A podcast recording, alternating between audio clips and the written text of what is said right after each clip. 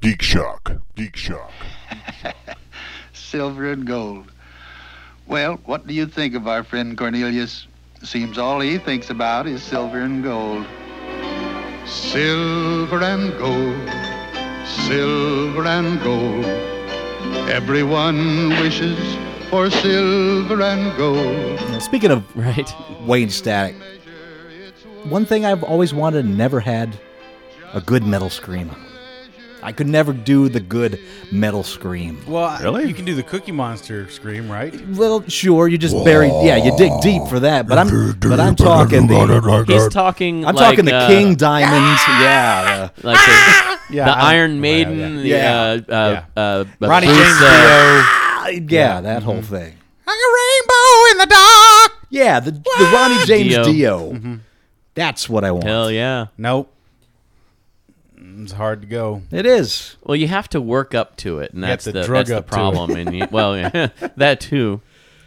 But, but the Bruce Dickinson has one of the best. Yes. rock. You know, I will. I will concur with Oh. heavy that metal statement. screams, and he does starts with that that oh That does goes help you into work that, up to it, though. and and he nails it like and it's just you're just like you can't help but do the Maloik and and Yeah, I can, shake get th- your I head. can get three quarters of the way, but then I have to drop away. I'm, I'm- then I'm out. Yeah, I've actually never had the desire to do that. It's interesting. It's Huh. I've tried once and It's an failed 80s child miserably. thing, I think. But yeah, well, yeah, it's like that that first time you hear like the Trooper or something, and you're just like, "Fuck yeah, fuck yeah," you know. It just it really gets you going, you know. It's, Sure, and not all metals have it. I mean, no, not all. Dave metal Mustaine does not have a metal scream. No, he does not. In any way. And, and he does and, just and fine. Neither does uh, uh, You're right. he uh, doesn't either. it's like my brain is like it's like starting and stopping right now. Rex Smith. Welcome to Focus Geek Shock number 262. I am Master Mm-hmm. Torgo. These balls. 80s Jeff.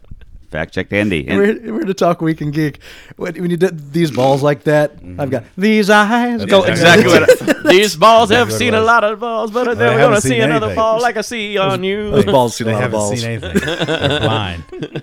Eyeless balls, thankfully. you need to put the googly eyes on him. Oh, can you imagine if your balls had eyes? Wow. Your wife would be like, "You're an idiot." You'd have to wear you'd have to wear pants that had your balls sticking out so you could see. Like, or maybe like a small window. I guess, but we don't. It wear, would probably be more acceptable to have your rarely- balls out if they saw. yeah. it Would that, would, probably would have be. to. would that be like one of the tricks they try to do in waiting? You know, with the where they do the the like that what was it the the bat? hamster, Oh, the bat, and yeah. the uh, the no, Abraham I'm saying Lincoln? if we had evolved to where our eyes were on our balls, we didn't Oh. have eyes in our face. I see. and we looked through our balls. Yeah. Yeah. Then you'd have to cover your Weird. head with underwear because that's the gross part. Maybe. Wow. Who Oh, knows? Oh. So, so your wife doesn't listen to this show, does she? no, very rarely. Oh, well, then you know, She's- she's- save it for Valentine's she's Day, man. Break out the painfully- googly eyes. She's painfully aware of the way his mind works, though. So she knows. Hello, honey. knows. We just and had married him our, anyway. uh, so eight you know. year anniversary. so Congratulations. thank you. We Wow. went to uh, what do you call it, Aliante Resort, because everything else was sold out in town because of SEMA. Oh, Oh yeah. yeah, It was a God, that crazy weekend. convention. Uh, so we went there and uh, it was great fun. Gambled our butts off and didn't lose our shirts, which is great. That's a big plus. um, I played the new Star Trek game, which is really cool, and I played a new Beetlejuice game, which was really cool. nice. I've seen the Beetlejuice. Haven't seen the Star Good. Trek. We also doubled up on uh, uh, what do you call it? Uh, Jurassic Park. Oh She And I nice. both played that one for a while. It's good. Yeah. You're talking about slot machines, not Slot machines. Okay. Slot Yes. machines. Yes. and slot machines in North Las Vegas. Yeah. In North, North, North Las Vegas. Yeah, that's so far north True Las north. Vegas. So far north in Las Vegas that it's the town of North Las Vegas. It's not even north. it's not even North Las Vegas. It's the town of North Las Vegas. yeah. Yeah. Well, we had to go that far to get a room rate that was a decent deal. But it was a very nice room, very well appointed, very nice casino. We had a good time. Uh, if I'd have known you were doing that, I, I have a friend that works there. I might have been able to cut you a deal. I'm pretty Well, sure next the uh, time. I'm sure Bon- Bonnie Springs probably had rooms open. Probably. You're probably right. they have those great theme rooms. You can go for Lord. that. Should have gone down to Mesquite. Mesquite's not a far drive, and We it's, had uh, hours. oh, We okay. Oh. went for we went on. Neither of us neither of us missed any work. We went, I left right after work. We went right after I got off of work on Friday, and she got done with work on Friday, and we went there, spent the night, and then I went to work on Saturday. She had Saturday off. which is good. That sounds like an eight year anniversary. Yeah, it was an eight year anniversary, man. I tell you. Well, we never had a honeymoon even. We just, you know, we're both of us too fucking busy with shit. Uh, I always have been. So one of these days. One So of these she doesn't days. hang out with you enough to get annoyed with you. Uh, no, it's funny. Like she wants to hang out with me more usually, but then sometimes she's just like, "All right, go do your thing" or whatever. But we don't see each other that much because we work very opposite schedules and just work a lot. Um, we catch up Wednesday is our hangout day a little bit, but now I've got a lot of stuff going on Wednesdays too, so it's tough. It does make it tough. Because you're insane. Uh, yeah. Well, I slept all day today to catch up because I was just like, ugh, I've been beat. My arm is finally getting better. Good. Uh, slowly but surely. I'm gonna go get a little bit of physical therapy on it. Yeah, what happened with that? I don't know. I don't know, which is kind of catchy. But when I went, I went and saw my GP yesterday, and he did kind of a little bit of tweaking and just moving it around a bit, and it's that helped it a little bit too. Also, I cleaned both of my bathrooms on Sunday. That was a four. I hour, called you and you're in the middle of it. yeah, that was a four hour endeavor. It was good though. I mean, I really went to town, but I used my arm like crazy, scrubbing and Oh, yeah. everything. And That- so I it- think that it'll kind of do just that. helped loosen everything up and get things going again, get the blood flow back. So I just need to do a little more exercise. Did you put up a sign that said, you know, our aim is to keep the bathroom clean. Your aim will help. Yeah, I did. It's like Even for though it's just- himself. it's just exactly. It's just me and my wife, and I pee sitting down anyway, so it's fine. No, I don't. you can, you can I, I do because it allows me to read more. Uh, there, you, there are uh, plenty of dudes do. More power to you. Absolutely. I'm, I'm a, I'm a standing peer for the most part. Feet, feet or hands? Feet or hands, as far as getting my dick out and peeing with it. No, as far as you stand on your feet or you stand on your hands. Oh, I stand on my feet. Okay. I thought you meant like, do I use my feet to hold Yes. my dick while I you, pee? You masturbate with your prehensile toes. Only I had that kind of flexibility. if I had that kind of flexibility, it'd be a good good day. But uh, I don't. Any geeky things you want to bring up, gentlemen? Yes, uh, I went and saw Interstellar last week. Um, Hearing good things. Got to see it early. I'm hearing Um, middling things. I'm hearing mixed bag. Well, I, I and I will address that right now. It is not a perfect film for everyone, Okay. but for a select group of people like science fiction fans and science fans, That's what you want for your blockbuster. it for is a select perfect people. film. Um, I don't think he set out to make this film for everyone. Mm-hmm. Uh, this really worked well for me because I love space space exploration and science and, and you know the theoretical physics and stuff that are incorporated into this film. It is very heavily science driven. Okay. Um, So Which I can see in and a Nolan and pick. I can see having read some of the negative reviews that the reviewers don't understand the science, and oftentimes when people don't understand the science, it turns them off. And I can understand that. You know, it's not their cup of tea, but it is very heavily rooted in uh, theoretical physics.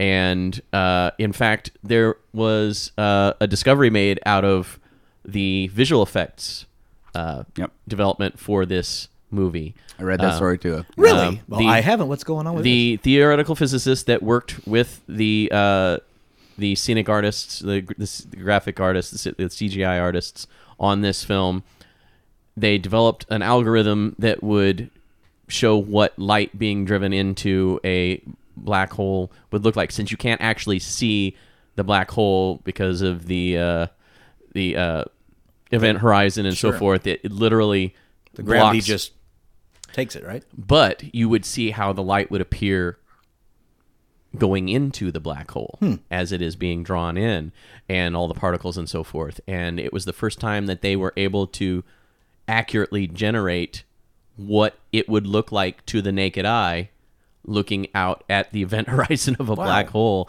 as well as the wormhole that they use in the film i'm not giving anything away this this is all stuff that's been out there even if you've not even read the reviews it's it's out there but what a wormhole would look like were one to uh, an artificially created wormhole to exist because it is a three-dimensional thing You are selling this to me, by the way. you could approach it Yeah. from any angle and enter and the way that it is warping space time on both sides of this wormhole is going to generate uh, a warped visual sighting of what the other side of the wormhole is going to look like, as well as warping the visuals of you know this side of the wormhole.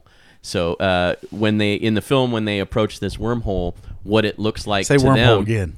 is Say wormhole again, motherfucker.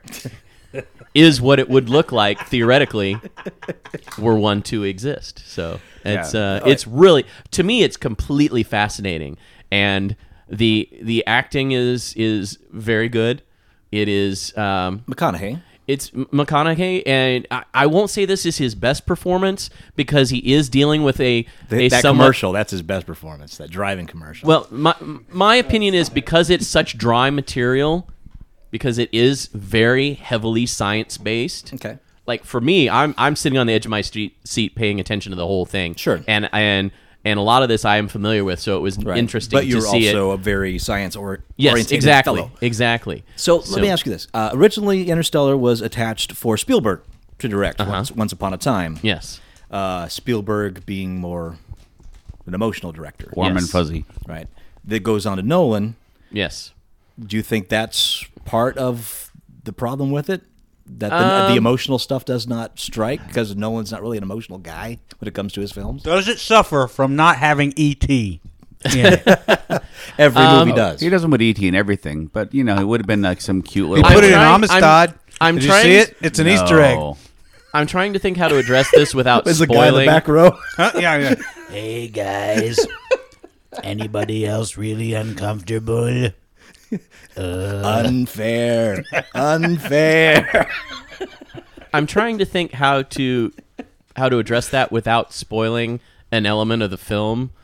Um, Yeah. don't- there there's a theme of I should say a misunderstanding of quantum physics that says that once you imagine something, it become it it is brought into existence. Um, so you know, it, really, what it is is once you have measured something, it it now has those properties, and then u- up until that point, it could be anything. It's that whole uh, Schrodinger's cat, Yeah, you know. understand. It's a, it's both alive and dead at the same time, but until you open the box, you don't really know for sure. Um, so there is I would say metaphysics. There is an element of metaphysics, metaphysics, excuse me, that is brought into the film Mm-hmm. that really does not work if you understand real physics and quantum physics and theoretical physics Right. because Well, it's there is it's- hokey-dokey it's- there is a- Bullshit science in there. a, Well, it's I a think it very, almost- a very very very small part But that's of the, the, film that's the complaint that I've been hearing from a lot of people. It's like Yes. this is not science. This is crazy shit. again it's it's a very small portion of the film it does not necessarily ruin the whole film but it with all the heavy science based Sticks story out like a sore thumb. I won't even go that far. They work it into the film. Like a sore wiener. To me, it has no place being in the film, but Mm-hmm. I don't think it completely detracted from everything else. That's my personal opinion on it. Uh, I mean, uh, the guy from Cosmos was was raving about it, right? Yes, um uh, Neil deGrasse Tyson. Um, he addressed most of what was in the film and praised it for its use of real science and real research, and um, and that was the one the one knock on the film was the the the metaphysics that is brought into it. Sure. Yeah, and yeah. and I can't think of any really heavy science based movie that didn't have some kind of woo or hokum to it. Yes. Woo it's hokum. it's certainly I will say Woo it certainly hokum. has a lot less of that hokiness than a lot of other science fiction films. And I and I'm a huge science fiction nut, so I've seen a lot of films, many that our audience probably has never heard of. But yeah, you fools. well, I mean, there's a, there's a lot of really cheesy B movie science I have fiction seen films. far out there. more science fiction than anyone here in this room. Probably more than anyone listening on the internet. and then and, and Fuck that- you, internet. No, it's not. the sa- Challenge me! Challenge me! Throw the gauntlet in my face if you must. What I You- was you- going you- to say is that that by no means is a suggestion that they go out and see some of these films because some of them are utter garbage. some of them are utter garbage. I have seen the worst movies ever made. I pride myself on terrible film choices. I've seen Of course, Iron I'm an Sky MST four fan. times. well, Mr. course I've Science seen a lot Theater of is a bad deliberate films. Yeah, that's a deliberate choice to watch. Are you a bad telling movie. me that the science of Helicums to Frogtown is flawed? No, that one's true. That one's spot on. That one nailed it. I mention that movie a lot, and I've never actually seen it. I've just seen the co- video But of the anyway, cover. um, I really enjoyed Interstellar. I I would recommend it, given what I have said here. If you love science and you love like real science in your science fiction, this is going to be the film for you. If it's not your cup of tea, it's probably best to wait Drink for it to come coffee. out on video. I, I'm with Torger. You sold me on it. Yeah. Yeah, I'm excited. I I also will got- probably see it Thursday. I'm- also got caught up on uh, uh, the current season of Arrow. Now you're up. You're as good. well as uh, I started. Uh, I'm like two episodes behind on The Flash, but Wow. I think oh, and I just happen to be wearing the Flash shirt today. I just realized. Uh, I like it. The power of I like it. suggestion. Yeah, I know, right? Uh, I like it. It's it's a little bit more cheeseball than Arrow, but because of the nature of the Barry Allen personality, he is kind of a a goofball and you know wisecracking. sure. Yeah, I've gotten I can far. appreciate a change of I've gotten tone. far enough into the second season of Arrow that Barry Allen's appeared, and Yes. and and I assume he has his superpowers because he got the the the incident where he gets the superpowers Yes. occurs.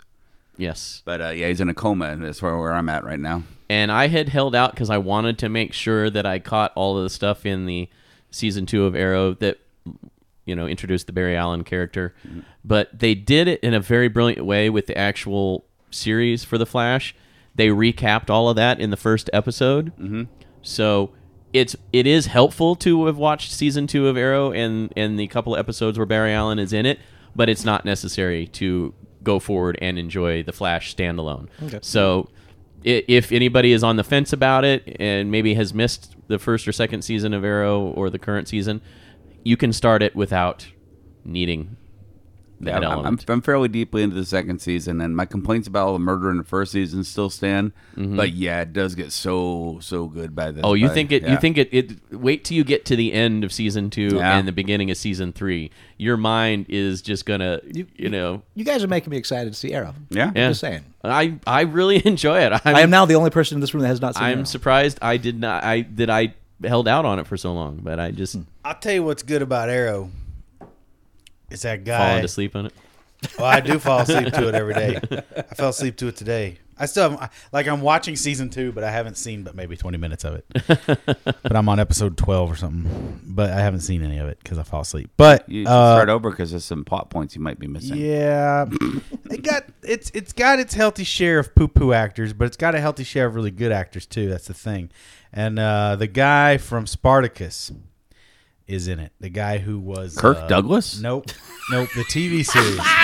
Are you talking about Manu Bennett who plays? Yes. Uh, okay. Uh, Who's he play? yeah, uh, Deathstroke. Oh, he's pretty damn good. Yeah. He's really good, and if you haven't seen the uh, Spartacus television series, watch the Spartacus television series. It's wonderful. Sam Raimi. It's gory and booby and It's got Lucy Yeah, Lawless Gorian boobs in movie. it. So, And, yeah, uh, okay. Did, did anybody else here see Too Many Cooks from Adult Swim? I keep seeing the link. Uh-uh. Did that I? might be my new favorite thing. Really? Did you remember Space Adventures in Space, the Space Stories? No, I don't. The but I 48 like hour this. film festival that we did? Oh wait, yeah, okay, yeah. we basically, our thing is the same. We didn't, g- I wanted to push it and do nothing but what they did. But I put a link up on my page. We'll have to put it up on, on our page too. But it's the same, it was the same idea. We did this five years ago, the 48 hour film festival. Love it. You, Can't believe you're how long it the was. president of space, right? I wasn't the president of Oh. space, but it's it's not the the space thing. It's the way we start off the the show. It's the same thing that Too Many Cooks did. They just took it even further, but it's wonderful. If you haven't seen Too Many Cooks, g- I don't want to spoil it except to say it is a beautiful homage to the opening s- credits of 80s and 90s television. Yeah, So go watch Too Many Cooks and come back. We'll discuss that next week. it's really good. Um, yeah, our Smarf was Tandle Four. what? that, that was Watch- that watch- was a watch just them both. random set of Our Smarf was Tandle Sounds. Four. Yeah, our Smarf was Tandle Four. You can see it. Yeah, Is that just because you have a whole mouthful of those those No. Swedish fish frogs? I am not. I am not mincing words. Our Smarf was Tandle Four. If you watch, if you watch Too Many Cooks and you watch Space Adventures in Space: The Space Stories, That makes perfect sense to me right now. yeah, you know, you know, Wow. you remember. right over my head. Well, and, and I, I know we get complaints that sometimes we talk about things that people don't understand. That might be the most. That's a pretty obscure. Yeah. There's about ten people that really know what the fuck I just said. pop culture reference. But one of them's in a room, so that's good. Yeah. So Anything I- else before we begin Yeah, this? I I, uh, I went to the Steampunks on a Train event out at Boulder City again. That was fun. Steampunk's on a train. Yeah, it's a, it's a gathering the steampunks in town have done I think their fourth year, and they just meet out at the train out of Boulder, Ci- Boulder Boulder City and uh, ride the train out within their in their crazy steampunk gear. Did you throw steampunk mama from the train? We did not. but We should though. That'd be fun. It was it was actually a relatively uneventful ride this time. One one of the rides we actually staged a robbery, but uh, we yeah definitely had. Yeah. But I, actually, they enjoyed it so much. that They, they're so much that they're going to go back and do it again uh, in a month uh, for Christmas. They're gonna do a Oh, the- the Chris- Christmas they're gonna version. do a Christmas ride in the twentieth. I need to uh, build a costume and join you. You uh, should. Well, for Halloween, for our Halloween episode for uh, the um, the uh, ice cream social, we did all these fan requests. Uh, I basically did voice costumes. Oh, so they came Mm. up with all these different characters for me to do, and one of them was a Cockney steampunk female robot named Tessa Coils. That's Nice. and so that was a really fun time doing Tessa Coils. You can hear her on the uh, the the ice cream social Halloween episode, which is really fun. Did you see the Key and Peel steampunk thing? No, Oh man, yeah, it was good. you know, the guy- One of the guy rolls up in like his bizarre steampunk hat and goes, "What the hell is this? It's steampunk. What's steampunk? Jules Verne and shit." the other thing I did that I didn't think was going to be geeky was I went to the uh, uh, burlesque festival. I went to the Saturday night show of that. The Burlesque Festival. Yeah, and so I once saw this uh, three-hour burlesque show. Um, It's a lot of burlesque. it's a lot of burlesque and there was a lot of variety but uh, they did uh, somebody did a routine to the sorcerer's apprentice uh, Oh, wow. somebody did the wine uh, really actually if you go to youtube i found it on youtube the same routine that did a routine to uh, the lion sleeps tonight Oh, It was I thought you were going to say just- The Lion King, and I was No, about no. to get really excited. Uh, although it was it was actually the person i was with leaned over to me and goes this is a little kitty pornish and i'm like yeah and the furries are happy too but uh, that, and there was a, a guy named Ray Gunn. There was only like two male performers, and Ray Gunn came a good out and, name. and did a perform did a, uh really good dance to um, uh, the Sherlock Holmes theme from uh, the um, the, uh, BBC Robert Downey one? Jr. No, the Oh, Robert Downey Jr. one. Oh, that. Oh wow. yeah, boom, boom, boom, boom. Yeah, that stuff. Heyo. Hey, oh, Ray Gun. I gotta I good gotta couple bring of out movies. my uh, burlesque piece. I uh, Whoa, look at the size of that thing. I do it to I do it to silver and gold. The uh, the from By from the Rudolph used? the Red Nosed By the Reindeer. used? Yeah. Silver and Precisely, gold, yeah. It's- silver and It's my gold. burlesque burlesque. Oh, God. That's a visual. And the, the, the cappers I take off the mustache at the very end. Yeah. Um, And put it down below. that Burl Ives thing was a whole uh, the uh, Ren and Stimpy thing. There was a whole weird Ren and Stimpy song that was based on the fact happy that happy joy joy. yes, which is based on the fact that Burl Ives did that did the the silver and gold, but he also did uh, was it Big Daddy and. What the hell was it? Cat in a Hot Tin Roof or something? He's just this, this vicious, abusive monster in, in something about the same time he was doing the, that. Uh, yeah. Okay. Thank you for bringing silver and gold back into my earwormed brain. News you don't give a shit about. Yay. Silver and gold. That's a good. That's a good one. Uh, I don't know why I keep bringing Spider-Man rumors to news you don't give a shit about. Because again, I t- try to stay away from. It's because we rumors. don't give a shit about it. It's true, at but this it's just point. every time I run into one, I'm like, wow, that's that just ups the ante of crazy. That welcome to Sony Pictures. Are they now basing it on a Broadway play? that that would be a step in the right direction, I think. But so there's a rumor going around right now. It's that Sony, uh, Avi Arad, and Matt Tolmach are looking to make a spy thriller starring Peter Parker's Aunt May. The flick would be set in the youth of a pre-Spider-Man Mary Riley Parker Jameson. Here's what Lat- and it's from Latino Review, who really gets the scoop on some shit. We've discussed that in the past. Yes, a movie about Aunt May as a youth before she was shouldered with the responsibility of raising Peter Parker.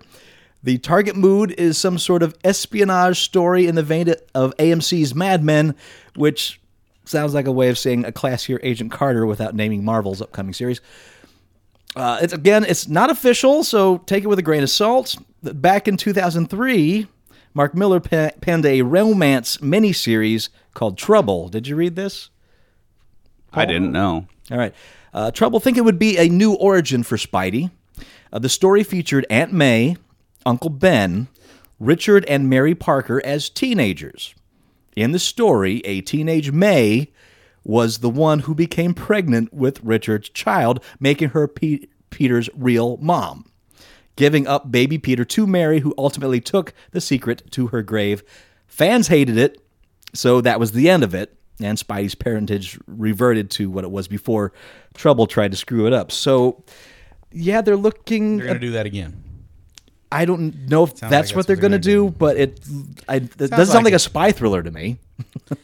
Who man, just stop. You know, I've, I've been out of the loop. Well, you know on- what makes no fucking sense about this? I'm Oh, like, like, every word, every of that word of it. sentence, Well, yeah. first of all, I'm like, okay, sure, do do a May Parker story because you've got um, what's her name, Flying Nun locked down for a couple uh, more pictures. Sally right? Field. right? Sure, you know, you know, you got a third picture deal out of her. You want to use her. That makes sense.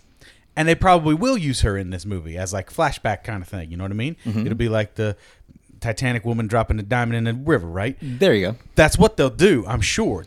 I'm sure 80% of this idea is guys, Sally Field anchors a wonderful female tale. They say there's no movies out there about women. We'll show them. Here's our woman comic book movie.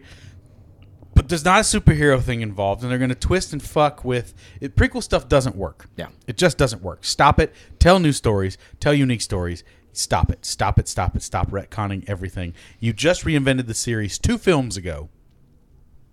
Stop it. You are an impatient, ignorant lot. And, and Well, And, And they're they've going got- to get rid of Andrew Garfield, which is the biggest mistake of all of it. Well, if Seriously, you think How- so? That's what I feel. well, they they signed him and Emma Stone to four picture deals, so In fact, the rumor I didn't bring from last week, because every week it's a new one, is that they're bringing back Emma Stone into the Spider-Man because Which that's is- the only thing yeah. that people really liked about the last movie. because that was like wh- when they did the first film that was like you know they signed him to chemistry. four pictures and blah blah blah and i'm like but they killed her off in the second film how are they going to is it just going to be all flashback stuff One word for you, baby: clones. um, I'll never, yeah, exactly. oh, It's yeah. always- that's and that's been that was when I was a kid. The Clone Saga is what stopped me reading Spider-Man in the first place. That- that- Like, that's that's the- the, only thing besides Brand New Day that stopped me reading Spider-Man. I've never read the clone story, but I know it is one of the most infamous controversies It's of shit. comic book history. It's super shit. It's so dumb. Scarlet Spider and all that other weird shit. And he he comes back and nobody cares. And So if I remember right, the gist of it is that this for a long time Peter Parker actually stepped away. This was a clone of Peter Parker being Spider-Man and after they they meet. I can tell you and the it's very. I mean, the very beginning of it is there's an back when I was actually still reading Spider Man. There was a um, issue where he was cloned, and uh, the clone ended up dying. And there's a scene where he carries the clone up and drops it into a chimney, and uh, he, he he drops it into the chimney of an, imbe- oh, an industrial chimney. Okay. yeah, Um, like, like oh, Santa Claus. Um, so it'll never be found at that point Right. Um, and that's where it was left off for those of us who stopped reading comics Worst 20 years Christmas ago. ever. Right. now now Dead Spider Man. I didn't want a dead Spider Man. But yeah, that, that, but from that, well, I mean, I think there was probably 10 or 15 years after that happened, they brought in this whole clone saga. that it's been a fake Peter Parker all this time. Yeah. now now correct me if i'm wrong because i You're wrong. have never watched or excuse rather never read any of the the gwen stacy uh storyline spider-man's but she did not die when he when he rescued her right it just broke her back and paralyzed her right Had a heart attack. She had a heart. No, she but died. She did die in the died. comics then. Okay, because I was always under, the- uh, always under the impression that she survived, but she was paralyzed and she didn't want to have anything more to do with him and blah blah blah. And he No. blamed himself. No, it's uh God issue one twenty.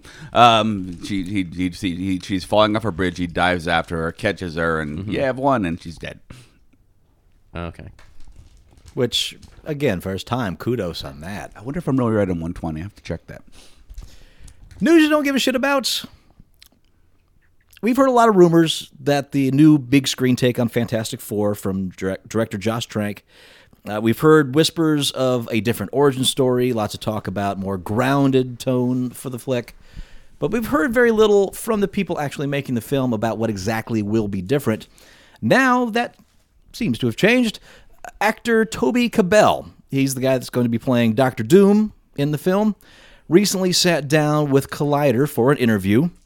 Uh, when uh, talk briefly turned to Doom, though, he offered up a bit of information that reveals a radically different version of the character. Quote,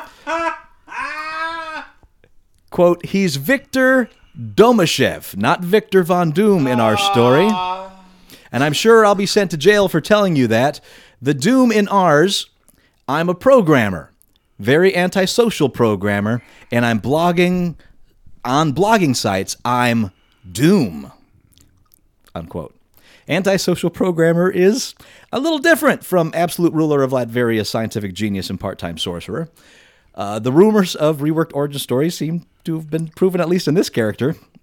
Uh, it certainly speaks to the grounded approach they Red light. talked about. Yeah, I, I saw that. I saw that today. I thought, oh, this is going to come up because that is awful. That is ten kinds of awful. And that s- so much smells like 90s comic book movie. This is Oh, Daws- God, This is yeah. Dawson's Creek, the uh, the Fantastic Four movie.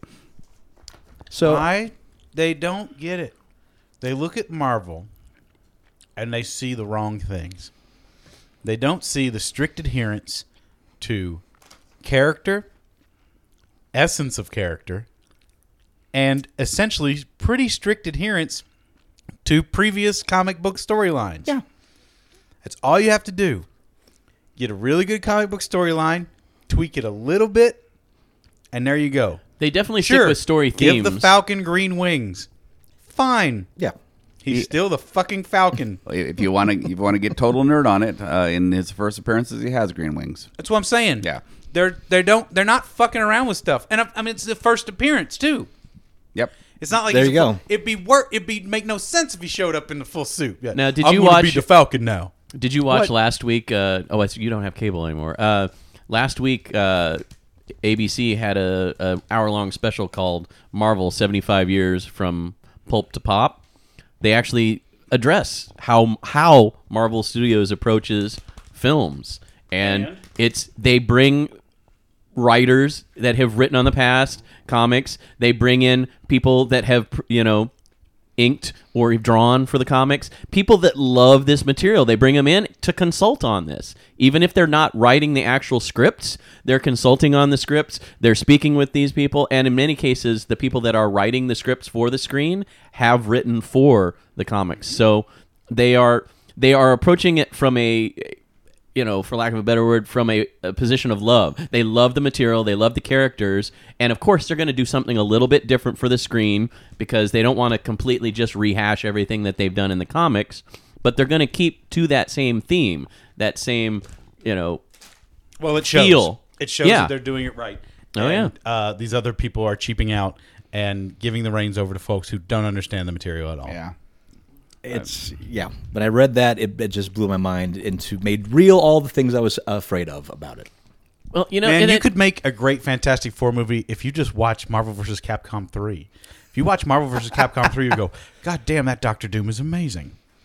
Let's make it so Doctor Doom does all that shit. well, that, it Let's reminds have him me- shooting la- laser fin- lasers out of his Doctor fingers. Doom is a badass. Let's have him appearing in giant thrones that float above the earth. Let's have him screaming and shooting lasers out of his mouth and eyes and forearms and rockets and yeah, yeah, he's a fucking badass.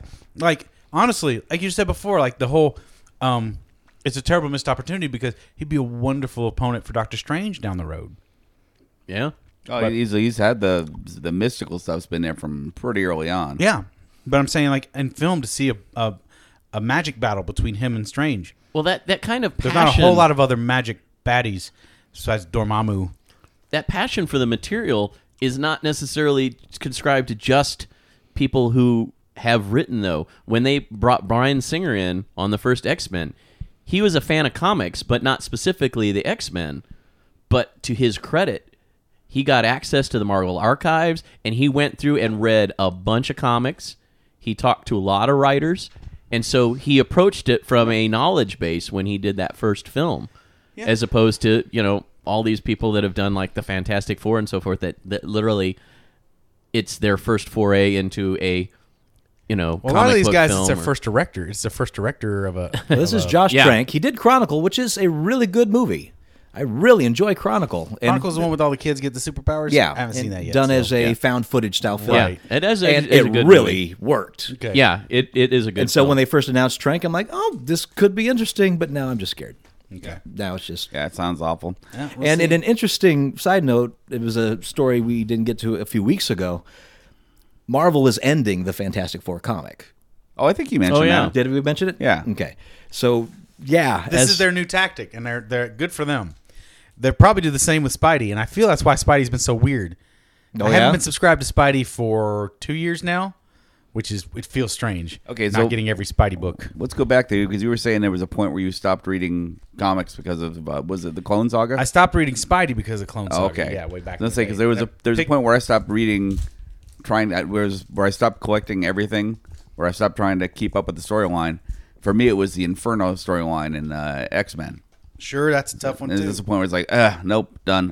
Uh, You you- you've moved that character backwards and forwards too many times. Yeah, it was uh, only um, the first couple of issues of the Straczynski run where I'd heard so many good things that brought me back into Spidey. But do you think that's a common thing? Do you think there's a point where where every- everybody reading comics? Yeah, to a point it where it's gets like, nope, overwhelming. done, done. It gets overwhelming, especially now at four bucks a book, man. Yeah. It ain't no joke. I mean, not every, but three, three or four bucks every book. It's a real investment. We start to look at it. I'm Yeah. subscribed to fewer comics than I've ever been. I also am a 40 year old man, but uh, but at the same time, Yeah. it's some of the best stuff being produced out there. There's some great fucking books, but I really am much more into trades at this point. Right. it makes all- more financial sense. It's Good. not that much difference It- price wise. It's not that much difference price wise, but comics, especially the new ones, they don't have the value that a lot of people assume they would. Oh no. So that you don't gain anything by getting the individual issues. But you would never. I mean, a, a book like Power Man Iron Fist, which I loved, I picked up every time, and and I every time I read, it, it's like, wow, it's not a really good book, but man, I, I really want to read more about this shit.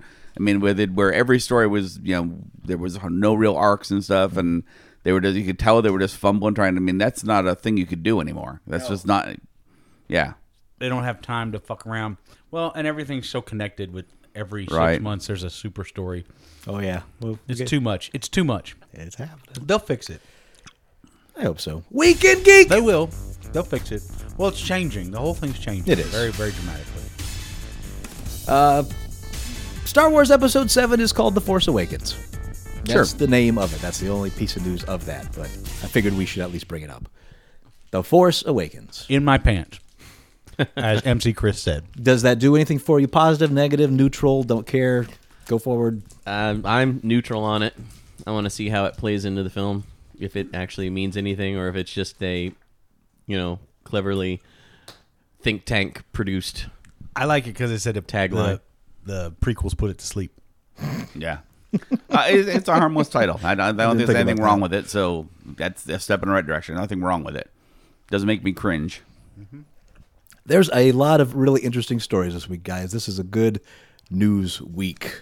of Well, just good thing my mouth's stuff. full of Tootsie Rolls. You can talk. Yep, you do that. Because Stars has announced it is giving the green light to a new original series based on the classic horror film series The Evil Dead. Yes, green light. It will air in 2015. It is officially titled Ash versus the Evil Dead, or Ash versus Evil Dead. Bruce Campbell is returning to his iconic role as Ash. Original Evil Dead director Sam Raimi is going to direct the first episode and co write it with his brother Ivan. Uh, Raimi said in a press release, Evil Dead has always been a blast. Bruce, Rob, and I are thrilled to have the opportunity to tell the next chapter in Ash's lame but heroic saga. With his chainsaw arm and his boomstick, Ash is back to kick some monster butt, and brother, it's this time there's a truckload of it. Campbell weighed in as well, saying, I'm really excited to bring the series of Evil Dead fans worldwide. It's going to be everything they have been clamoring for serious, dead eyed ass kicking, and plenty of outrageous humor. What show? What channel is this on? Stars. Yeah, so it's the same thing that what was wasn't Spartacus on Stars? Yes. Yes, it was. Yeah. Uh, here's the plot description stars unveiled for the show will consist of 10 half hour episodes. Bruce Campbell will be Nice. reprising his role as hour. Ash, the stock boy, aging Lothario, and chainsaw handed monster hunter who has spent the last 30 years avoiding responsibility, maturity, and the terrors of the evil dead. and drinking mojitos. When a deadite plague threatens to destroy all of mankind, Ash is finally forced to face his demon's personal and literal destiny. It turns out has no plans to release the unlikely hero from its evil grip. Now, I'm wondering, probably not for the premiere of this, but after a couple of weeks back, we talked about how HBO was going to a streaming only um, possibility for for people who don't have cable. Right. Like the next week, Showtime announced that they're doing the same thing. Stars has got to do it, right? That's that's what I'm saying. Like, is Stars going to be close behind because that's like one of the only channels we don't have because it's a ridiculous amount of money more just to add that one channel. But they do put out good programming. I've watched the the Spartacus run when it's come on to Netflix and so forth. Uh, I would love to watch this, but we don't have that. Uh, what's it? Uh, Black Flag, I think, is another Stars. That's the, the right. pirate one. Yeah. Um, I've talked to several people that really, really like that. Again, it's not a channel I have, but Yeah. I would be willing to, if it were for a reasonable amount of money. That's a show. It's Get it's, it. it's pretty adult, right? yeah, it's Pirates? It's a pretty Or what's it gritty called, Black take Flag? I on Big Black Flag. pirates. Yeah. Because it's rated R. So yeah, I, uh, I want to see that. I mean, I'm, I'm still not going to get cable, but I'll wait until it gets to something I can watch. But you know, I can't wait to see you know, uh, you know, Sam Ash and Fiona and Michael kick zombie ass. Yes. Crickets. Sorry. Sam Ash. Nobody else has watched Burn Notice but me. Okay, never mind. You're right. I know what you're talking about. Burn fucking no. Oh my god. When you're fighting a deadite, it's important to make sure your dick doesn't get bit off because it'll come back to life as an evil penis and try to murder you and your whole family. I hate that fucking show. but that was a pretty good. Well, I watched I watched a lot of it on the boat. It was one of the boat channels. uh, was I love well, like the gotta first watch four this. seasons, but man, after that it was just poor like girl. I feel so bad for the female what star of happened, that show. What happened to the girl? She's a skeleton. She's a walking living She's skeleton. pretty skinny. Oh, yeah. yeah. It's, Jeez. she's, a skeleton. It's fucking frightening. and I'm really? just like, oh my god, you're a skeleton. I will give both her and and uh, I've got- I can't remember the actor's name, but the guy who plays Michael on that. They both really drop into accents really well. yeah. Good for them. But Good yeah, actress, just she's a skeleton. I worry about her. She's all skeleton, skin and bones. Academy Award winner Jared Leto, uh, one of the thing, many things he's been in, Dallas Buyers Club, uh, may be cast as the Joker, who would reportedly first appear in Warner Brothers' 2016 Suicide Squad flick. The Joker wasn't even in Suicide Squad in early drafts of the script, but director David Ayer, who did Fury, is reportedly tackling rewrites of the film, and rumor has it he wants to add the Joker. With no solo Batman film officially on Warner's massive DC based slate thus far, Suicide Squad seems good place as any to drop the character in, particularly since that film will also reportedly feature his gal pal, Harley Quinn. Did you watch the movie, the animated film? I didn't. No, no, I didn't. yet. Is that on Netflix? I wonder. I don't think it is. Yeah. I don't think it is yet. It's pretty new. yeah, I, I, It's okay. I talked about it before. Yeah, I think so. Joker's in it. Um, yeah. The article I had read that that addressed that was that that they were putting the Joker in more as kind of not necessarily a cameo, but as a secondary character, just because Harley Quinn is in the story. Sure. Well, if they but- stick to close to what they were doing before, or what they did with the animated, they break into Arkham. So Okay. that makes sense. they've they've actually dabbled in uh, Suicide Squad and Arrow too. They, Am- Amanda, Oh, yeah. Waller, Amanda Waller does appear and she does recruit somebody. I saw Amanda Waller.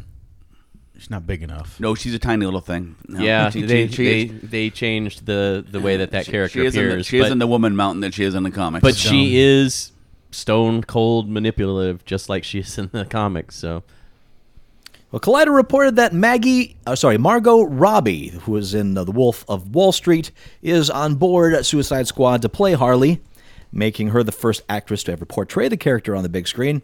Uh, Robbie's name first came up in association with Suicide Squad last month when reports surfaced that she was up for an unspecified role in the film alongside Will Smith and Tom Hardy. what's Will Smith playing? Don't know. Huh. I think she'd be good in it. She's a she's a good actress. I mean, she does that American accent very well. I mean, she's Australian, if I remember correctly, and I think you put She- Joker she- in anything, she- you're she going to pulls have it off. people Yeah. watching this movie. I'm sticking with Right. my theory that this has the best chance of being a breakout DC movie. This, this the Suicide Squad has the best chance of being a movie that actually breaks. You're probably the, right. The, um, so very mold. few preconceived notions Mm-hmm. of characters in Yeah. the general populace. Well, that the Guardians effect, if you Yeah, I will. was gonna say it. Just that that was something they addressed in that uh, that Marvel special last week was that when they decided they wanted to do Guardians, everybody thought they were crazies. Like, why? Of all the properties you guys own, why this one? This is gonna fail. It's gonna fail miserably. It's gonna be a box office bomb. On and on and on. And it turns out to be like the most successful movie after the Avengers that they've had. again as a geezer in the group. But when I first heard they were doing a Guardians thing, I didn't realize that there was a whole new Guardians. So Yeah. I was going back to the '70s Guardians, like, wow, that's gonna be a weird comic. Well, they. It was weird in the nineties. I was gonna say yeah, they've rebooted it like the three times. They did it. They, it's the a original. weird comic any way you slice it. It's always been a I strange. mean, what the main character was like in a suit of armor and couldn't get out of the armor, Mm-hmm. and uh, yeah, it was. Just, but but I think some of the same They characters are did in some of that same stuff in the '90s too. Yeah, um, it's the guy who inherited or finds Captain America's shield, Vance Astro. Vance Astro, and he's stuck in that he's stuck in that suit. He's basically Captain America in a way. He's got like super soldier powers, but he's also from our century. yeah, He's in the far future, and every time his suit gets a ding in it, or if it's, if it you know it starts to age super rapid, so he like almost dies and shit like that. All right. Then you got the big old dude whose name I can't remember right now. I barely No, remember uh, that something comic. X seventy six or some shit like that. okay. He's got numbers in his name. Well, it was also the in the seventies. The comic was was set in like the twenty five something. Mm-hmm. Yeah, and you got Yandu, who was in Mm-hmm. the movie, right. but his mohawk is cut, yeah, which is weird because like with a yeah, big, big fin- flowing rib. big old fin, big thing. shark fin, yeah. yeah, and he wasn't as much of a baddie. He was No, much it was, he more was of a he was like one of the main heroes. good guy. Yeah. but but there were other of his race that were evil, which was interesting. Um, then you got Star Lord, and in the '90s when it was Star Lord and Star Bright or some. uh, What was Yeah, I it? don't. I don't think Star Wars was in the one from the seventies. the one I read is the he he changed gender. I remember that. the the Yep. female version of him was trapped inside and he he was the dominant personality always trying to keep her out and everybody was really happy when she showed up because she was cool and then him as a as, as a guy was a real jerk you know it's like two people ju- fused as one sort Hmm. of They like were, um they were big on that in, uh, in yeah. the seventies and What's his eighties. Uh, name? Marvel. what marvell and who's the like all uh, one of from, me with Steve Martin and Lily Tomlin. well who's the guy from from uh spider-man and his amazing friends he was in there he's a he's a chemistry professor and his student that I don't remember. No, I don't Fire- know that. Fired. uh, not firestorm Fire Lord. There was a Fire Lord, but that was one of the, her- the Galactus' heralds. Mm, No, what is his fucking name? I'll look it up. But it's a it's a chemistry professor and his student, and they fuse together to become. Maybe it is Fire Lord. Really? I think it might be. Huh. He's got like an atomic symbol on his chest. Oh wait, You no, are talking about a Firestorm. DC character. That's No. cool. Yes, DC Firestorm. Yeah, Am I getting I confused? think You are. so. 'Cause I thought it was in Spider Man and His Amazing Friends. No, I remember Firestorm. That was yeah, that was a whole different cartoon. Oh shit! that was Richard Ryder. No, it's a different guy then. No, wait, Richard Ryder is Nova. I was confused those two characters. so they Oh, were, came out about the same time. Here we go. All right, get back to you. Go back to reading while while uh, while eighties. oh wait, here we go. Oh, what you got? Uh, Fire Lord Pyrus Krill, a character in the fictional Marvel universe. Right. The character of the Marvel universe. yeah, he, yeah, well, yeah, but he's a uh, herald of Galactus. There's no way he's a Yeah, chemistry born professor. on planet Xandar in the Andromeda galaxy, galaxies, graduate of the Nova Corps. Silver Academy. Surfer It's area. not him then. Yeah, yeah, yeah. Yeah, It's it's Fire so, Firestorm. Yeah, not not Yeah, the character you're don't, thinking Don't of, be yada but, uh, reading on the show. well, it, there, there's way too much to go Exactly. through here. So Yeah, it's Firestorm he's talking about. It's a DC character. Uh, Disney and Pixar announced that Toy Story 4 No. will be released on June 16th, 2017. Yes. The film, which, quote, opens a new chapter in the lives of the beloved toys, will be directed by John Lasseter, co founder Nice. of Pixar, who directed the first two, story, two Toy Story films, as well as A Bug's Life and both car films. The script will be written by actress and writer Rashida Jones from Parks and Recreation and actor writer Will McCormick from In Plain Sight, who previously collaborated on the screenplay for the acclaimed romantic comedy Celeste and Jesse Forever. Uh, Jones and McCormick will work from a story developed by Lasseter and fellow Pixar veterans Andrew Stanton and Lee Unkrich and uh, Owen P. Doctor, who did Up. According to Lasseter, there was no plan for a fourth Toy Story film until the four filmmakers got an idea they just couldn't let go of. Quote, We love these characters so much, they're like family to us, Lasseter said in a Disney press release announcing the film. We don't want to do anything with them unless it lives up to or surpasses what has gone before.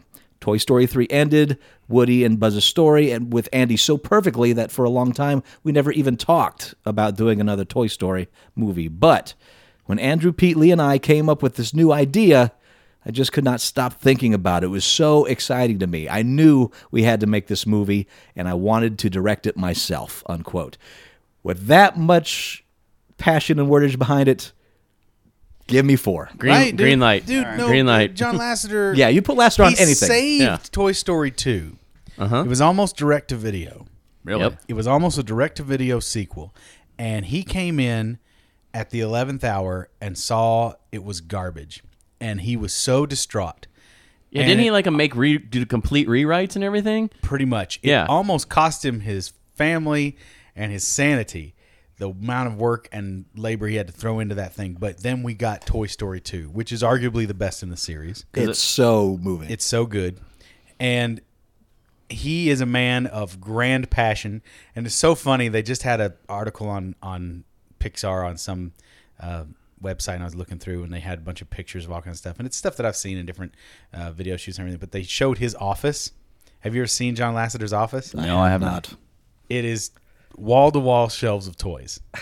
and I was like, I showed Ann. I was like, does this remind you of anybody's room? it is straight up exactly. It's mu- it's it's different to- different kind of toys, but it's the same the same level of oh my god, what's Now, the matter? Devil with I'm Under wondering if Gaza. like th- they brought a lot of toys in for the modelers to work with on that first one. I wonder if that he just kept them all, like Oh, like he reference. gets every toy he wants. well, sure.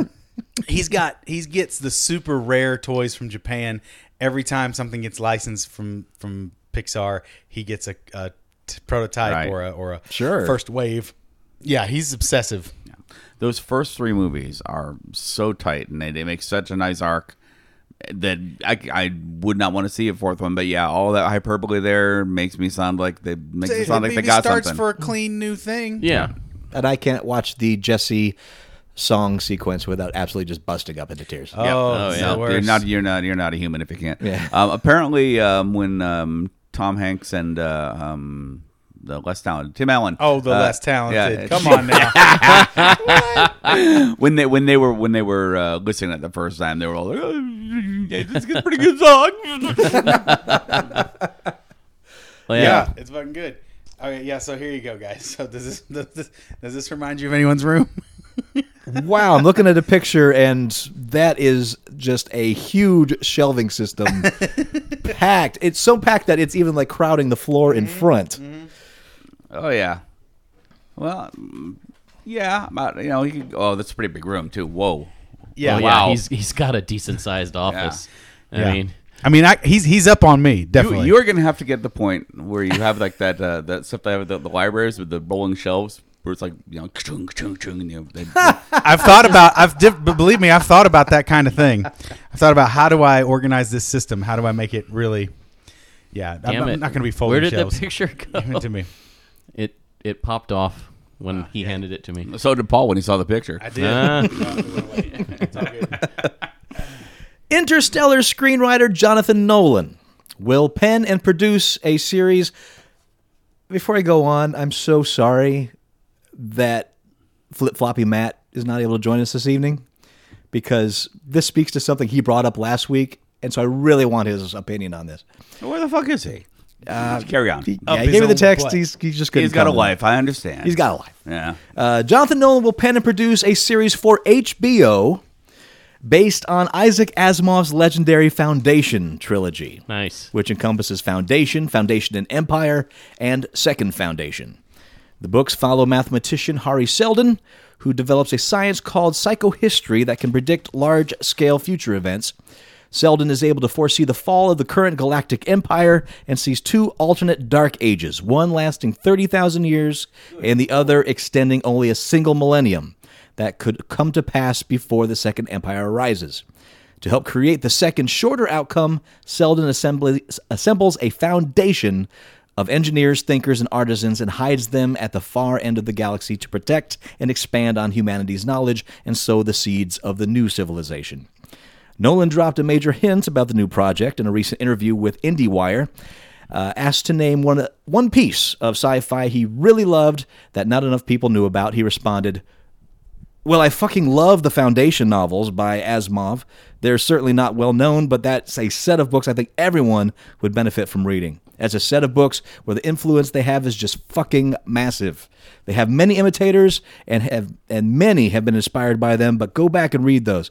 And they there are some ideas in those that will set your fucking hair on fire. That's a lot. Of, that's a lot of fucking. That's like Tiger Tiger or uh, The Star is My Destination, that uh, Alfred Bester book. That's really a ton of ideas in there. It's like, oh shit. Again, another part where the uh, just passion is coming through the words. Yeah. Mm-hmm.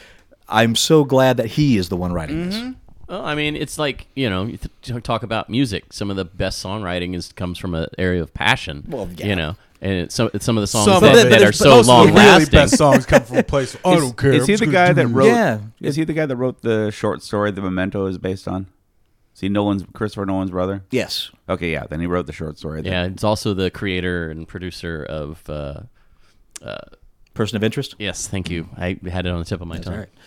The so And he helped co-write uh, the the Dark Knight trilogy that that uh, Christopher Nolan dir- directed. So I mean, he had a good hand in that. sure, but so many films are seem to be written with such lack of passion, especially the blockbuster Art by stuff. committee when you get to that. Yeah. stuff. Right, Same so- thing with AAA video Uh, games, the the Orsi effect, if you will, and if you will. If you so it's so must. good to see this in these last two stories. Just this, Orsi, this, just grab it and go. An Orsi is an Orsi, of course, of course. He. Orsi sauce. Yep. Get away from that Orsi sauce. It's bad for your Arby's.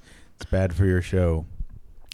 Comicbook.com is reporting actor Costina Ronan, oh, sorry, Costa Ronan, will play Anton Vanko in the upcoming ABC series Agent Carter. Anton Vanko is the father to Marvel supervillain Ivan Vanko, aka Whiplash, who was introduced in Iron Man 2 and played by Mickey Rourke.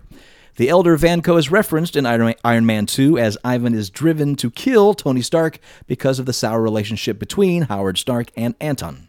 Anton claims he co created Stark's arc reactor technology with Howard, meaning that's certainly a storyline that could be mined for the Agent Carter prequel series. Since Dominic Cooper is already on board as young Howard Stark, seems he'll already have some run ins with the young version of Anton. If you're unfamiliar with the actor Ronan, he's uh, likely best known for his role as Russian intelligence officer Oleg Burov in FX acclaimed spy drama The Americans. Was that plotline part of the comic? Don't know. I Yeah, I- really I don't don't know. know. I don't know I- enough about the Iron Man comic storyline. Yeah, I lose it about Armor Wars. That's about where I started getting confused. I, I know enough to know the word Armor Wars. That's that's about it. I saw uh, they had a an extended sneak peek of Agent Carter on uh, Agents of Shield About a uh, three-minute one? two weeks ago. Yeah, yeah, I saw that on YouTube. It's good. I'm very intrigued by this series. I think I think it's going to do well for him. I well, think it's, going to be good. it's nice to see a period series. We'll say that. Yeah, Yeah. So The, the clip that the clip includes uh, meeting the original Jarvis. Howard Howard Stark's. oh okay butler. Yeah. yeah of course. So Great. Uh, here's two words you like to, that go great together: Mark Wahlberg and Peter Berg, the duo behind the critically acclaimed. Why is this not? in oh, I news already we don't read give a this. shit This about? is so. You're right. This might be uh, mis- misplaced. Wahlberg, Um, Berg? Wahlberg and Berg. Uh, behind uh, Lone Survivor are reteaming for the feature film version of the Six Billion Dollar Man. Oh yeah. Uh, oh man, that was a great mug for you, man. Sorry, you're all missing this, but man, Paul did a thing with his face. It was hilarious. Berg will direct, and Wahlberg is attached to star in the film about s- former astronaut Steve Austin, who, after a horrific crash of an experimental plane, Well, I'll tell you what, my damn shuttle went down. There ain't no fucking way I'm gonna stop. I tell you what, Steve Austin's gonna get out of that goddamn shuttle. I'm gonna get rebuilt. You know how much money they're gonna put into me? Six billion goddamn dollars. And I'm gonna come in there. I'm gonna step into the ring, knee braces and all, and I'm gonna stomp a mud hole in your ass, son. Austin three sixteen says I spent four billion dollars on me last night. I'm gonna spend two billion more tonight. And that's gonna be six billion dollars going right up your ass. You understand, son? That's really good. Yes. I wonder if Wahlberg is going to try to emphasize the fact that he's an astronaut like over a hundred times in uh, the Six Billion Dollar Man, much like he did in trans- the last Transformers film. Mm-hmm. No, you actually saw that thing, didn't you? Uh, I, I I saw they did a mashup of the number of times he says "I'm an inventor."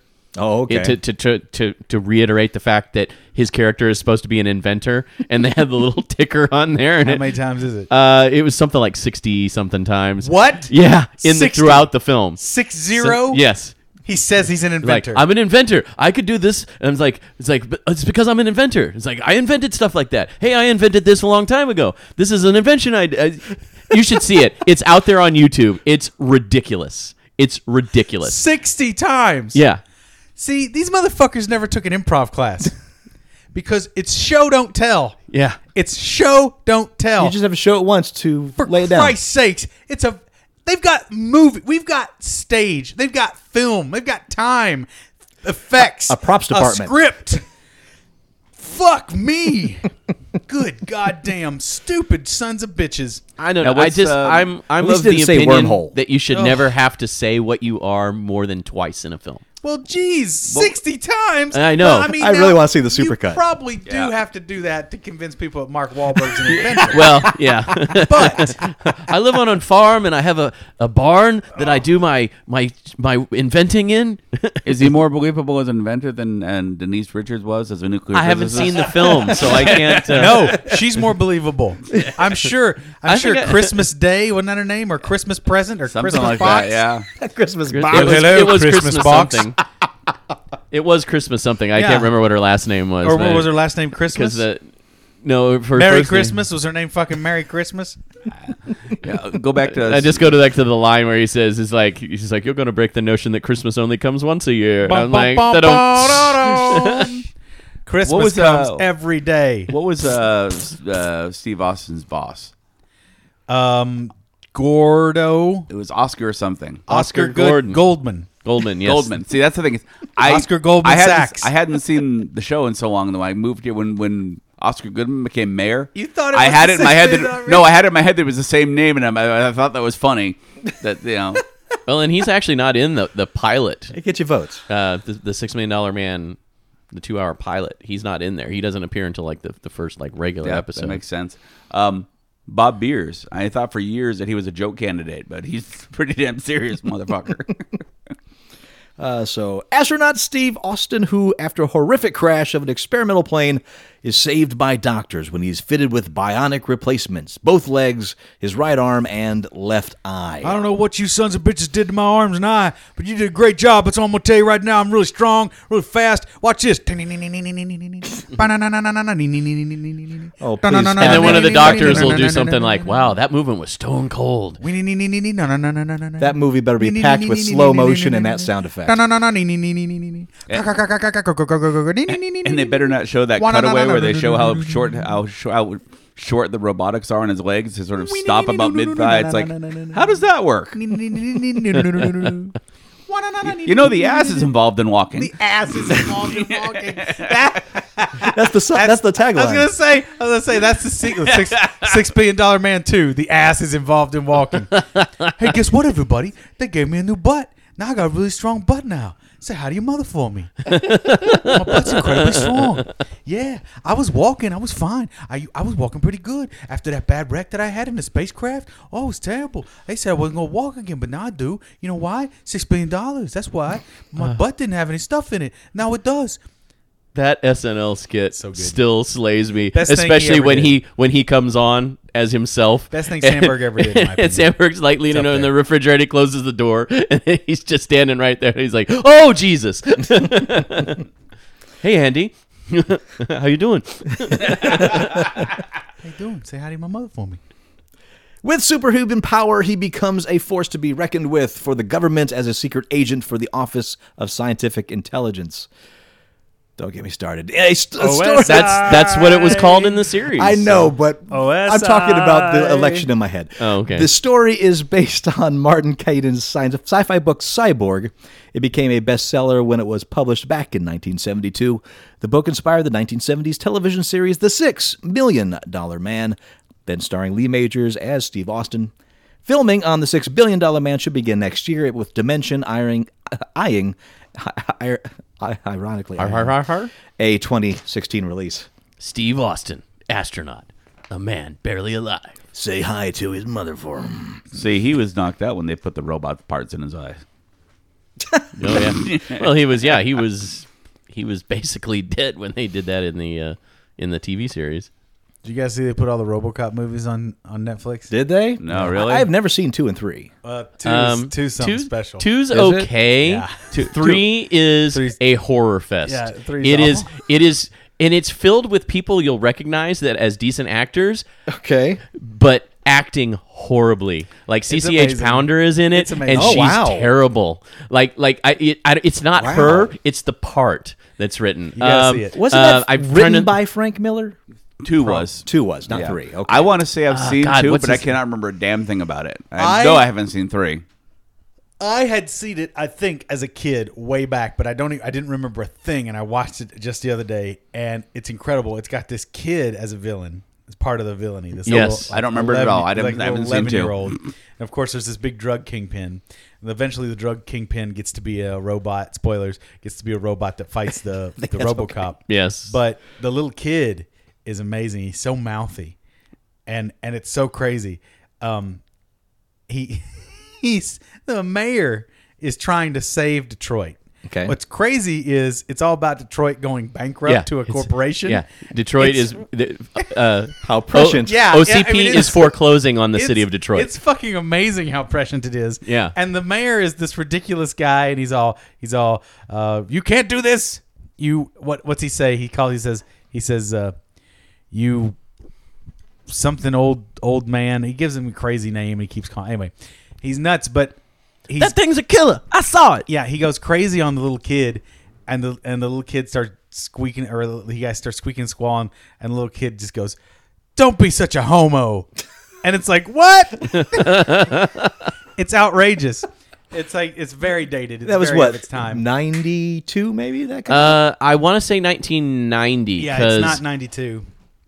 I I remember coming out here for the second time and it was about to hit the theaters. But it is some bad news. So that would have been like bears. at 1990. I but should really uh, um, fill in that chapter in my geek Should we? lexicon. Should we? should we two- fill it in? 'Cause I um, Two's, mean, two's okay. I mean, it's it's not gonna win you over like the first one did, but it's okay. Now, the third one is so terrible. I so back when I'm uh, still living in Wichita, we had this dollar movie theater, and a group of my friends and I were going to the theater, and every now and then we would just go without any plan to see a specific movie. sure that's that's fun So you know, we got there. There were plenty of films to see. Um, you one of you, one you of my chose that one No, I didn't. One of my friends was absolutely adamant about wanting to see RoboCop three, and we're like, I've heard bad things about it. You know, we've got you know this option A, B, and C, and he's like, No, no, I want to go see RoboCop three, and I'm like, Haney, it's probably going to be horrible. He goes, we've all I tell had you our what, costner's wyatt earp okay he's like, he's like, I tell you what, I'll buy everybody's ticket if we go see RoboCop three. well that's a deal and it was like, All right, fine. what was a dollar ticket? What, like Yeah, five of it's- you? yeah, it's- yeah, it's exactly. Hey, big spender. Well, this was this is this is Indiana money. They trade in wheat. No, this was Kansas. I've man. brought four bushels. no, no yeah you- But, you, yeah. got it right indiana's corn so yeah, Oh, yeah, right, right. kansas yeah, Kansas right is with wheat. wheat You had yeah. right right crop, wrong state. Yep. But uh, there you go. yeah, There's a phrase you Oh don't hear my very god, often. it was it was so bad. My, my, it's so my, bad. you just my take turn crop punching him on stage. afterwards? It's it's. It, it- yeah, we, we we laid into him so bad afterwards. Like, I can't believe you made us go see that. This is the worst thing ever. It's was he all apologies afterwards no. He was just like, it's like, it's like you guys didn't even have to pay for the ticket. We're like, we had to spend two hours watching. We paid it. for it with He'd our be back blood. by two hours. with our blood, we but paid I, for it. I'm not kidding you. Time it is, is a resource. It is filled with actors that you know now that are good actors from TV and movies, you mentioned pounder she's Yeah. amazing but it's terrible. Okay, but Every every part in the film is horrible, just terrible. Uh, I, I can't e- I can't even I can't even get into it. It's it's it's such a painful memory. yeah, I'm proud of the fact I took the warning and have not seen Batman and Robin. oh Um, yeah, count yourself lucky on Um, that one. But Paul and I mean uh, should we see? Should Torg and I see too? Is, is it? Yes, yes, yes, yes, yes. We should. Yes, see- yes, to yes, two, yes, three. yes. You It's- give us Yes, yes. Two- I had two is a- really good time watching two. Two is a continuation of It's Oh, the, a the lot of storyline of the fun. first film. It's it's got a lot of really good stuff going on in it, and it's it's just cheesy enough to be th- really enjoyable. But go into it, it- Hudson Hawk syndrome. Going with really low No, expectations. no, no, it's better. It's not that bad. It's not bad. It holds up. It's pretty good. It's pretty good. It's fun. All right. I, I enjoyed the movie. go in with Yeah. low expectations and be pleasantly surprised. If you RoboCop want, 2 you was can go in with o- 1990. You can go in with okay expectations. It's pretty good. It's pretty good. Three was 1993. Speaking of your filthy mouth little kid, have you seen the video with the little girl swearing? I didn't watch it. The Um, one of thousands. No, no. There's one. There's one. It's a. It's The one a- that's trying to drive up uh, rape warnings, right? That kind of thing. Yeah, yeah. Well, it's it's a it's basically like stop talking about profanity and let's talk about the real issues, like how many rapes happen. But- Okay. but it's about five minutes of little girls making really valid points with a lot of cursing. Yeah, and really little girls, really tiny little girls. It's like, holy crap. four and five year old girls. What'd you tell her that meant? I love it. All right. All right, so so just to give you a hint, Todd, of of the the stars that are in the RoboCop three. Okay. So I already mentioned C- CCH Pounder. Sure. Rip Torn is in it. Terrible. I loved him, Freddie Guffin. I, he's he's a great actor, but he's terrible in this. he makes bad uh, choices. Stephen Root is in it and is in a horrible uh, part. Stephen Root Um, is a goddamn chameleon. Oh, I know. Bradley Whitford is in it. Holy One of shit. your favorite actors. yeah. terrible in the film. Uh, I mean, it just seriously, Jill Hennessy is in it, and she's terrible. I mean, the list goes on and on, dude. I mean, it's it's Bad movie. it's it's just a bad film. It's just a really bad film. Yeah, I I, I can't even tell you how bad it is. It's so terrible. Well, there's more villainous Count Olaf coming our way as Netflix acquired the rights to adapt Lemony Snicket's A Series of, of Unfortunate Events as a live action series. I saw that. Narrated by the fictional Snickets, the children's series of books, 13 in all, tells the misfortunes of orphaned siblings Violet Klaus and Sonny Balder as the at the hands of their evil uncle Count Olaf as they search for their fortune while trying to uncover the secrets of their parents' untimely demise. Deadline reports that Netflix is currently looking for a director to help recreate Snicket's fantastical visual world for TV and is producing the project, which apparently is being fast tracked hand in hand with Paramount Television. Paramount was the studio behind the 2004 movie starring Jim Carrey as Count Olaf. I read the first one. I could see why people liked it. Wasn't my cuppa. Yeah. Yeah. The film was okay. I, I saw it. It's it's okay. Okay. I mean, I don't know enough about the actual book that it's based on to to say how well it follows the book, but you know, it was okay. Carrie is just in it. It's a very different role. I mean, it's he's playing this this old you know gold digger that's trying to you know use the kids to get their their family fortune. So, but he's just very over the top, elaborate you know character. Well, full circle. The last thing I saw Jim Carrey do was a, was a clip from Saturday Night Live where he was doing a parody of that Modine commercial for the car. Not Modine. Mm, Not Modine. Who is it? Who's it? Who doesn't? Who, was it? Was it Modine? No, it's McConaughey. Mahane. Sorry. Um, Oh, okay. I was just like, huh? Modine, what's, what's he doing these days? A lot of television. Very from what timely I that making understand. fun of Modine. Yeah. Spot. He's so bad. He was never good. He was, it, it- you know what? That says a lot about Full Metal Jacket that it's still a good movie with Modine in it. Right. Yeah. says a in lot. spite of. Yeah. So bad. He's like he's the lead character throughout the whole film, I- I and don't it's know still The how dead he's- only know one thing it's better to be alive. How did he wander through Hollywood for so long? What did he? Do you have like a giant wiener? Maybe. Maybe that's it. It's got to be Wiener for Or a sale. Giant wiener or a giant throat. I think it was just you know Or the a the small look that he group. had when he was younger. You know they they liked his look, and they put him in a bunch of films because they fit what they had envisioned as the character. Rotten. Rotten to the core. Rotten, rotten. I would have said the same thing about Mahane until a couple years ago, though. I love. Well, well, I'd love. Sure, I love it. Everybody wants a comeback story. I'd love to see Modine recapture it and come back. He Now, actually I always did some wondered okay with- stuff in what was he was at a small part as a cuckold husband in some movie I watched a couple years ago, and I was like, "All right, Modine, you've figured it out a little bit Hmm. now that you're 50." Um, but uh, I, was it called Enola Gay? Yeah, he's in no, that. Memphis Bell. Memphis Bell. Yeah.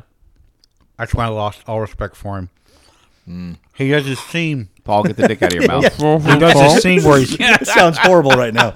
he does this scene where they're celebrating and he brings champagne over and he's like going to be shaking up the champagne and squirting on everybody and it's the most forced Yeah. dumb Doesn't it look awkward? celebratory It's it's, like- the awkwardest it- yeah see jeff even knows what i'm talking about that's how awkward and weird it's he comes out he's like hey guys Well, because you gotta Especially watch when you're it. talking they, about they bust Memphis his Belle. chops. They bust his chops the whole movie about him being too serious, and then it's their their final mission together. It's their final mission. After they finish this mission, they get to go home.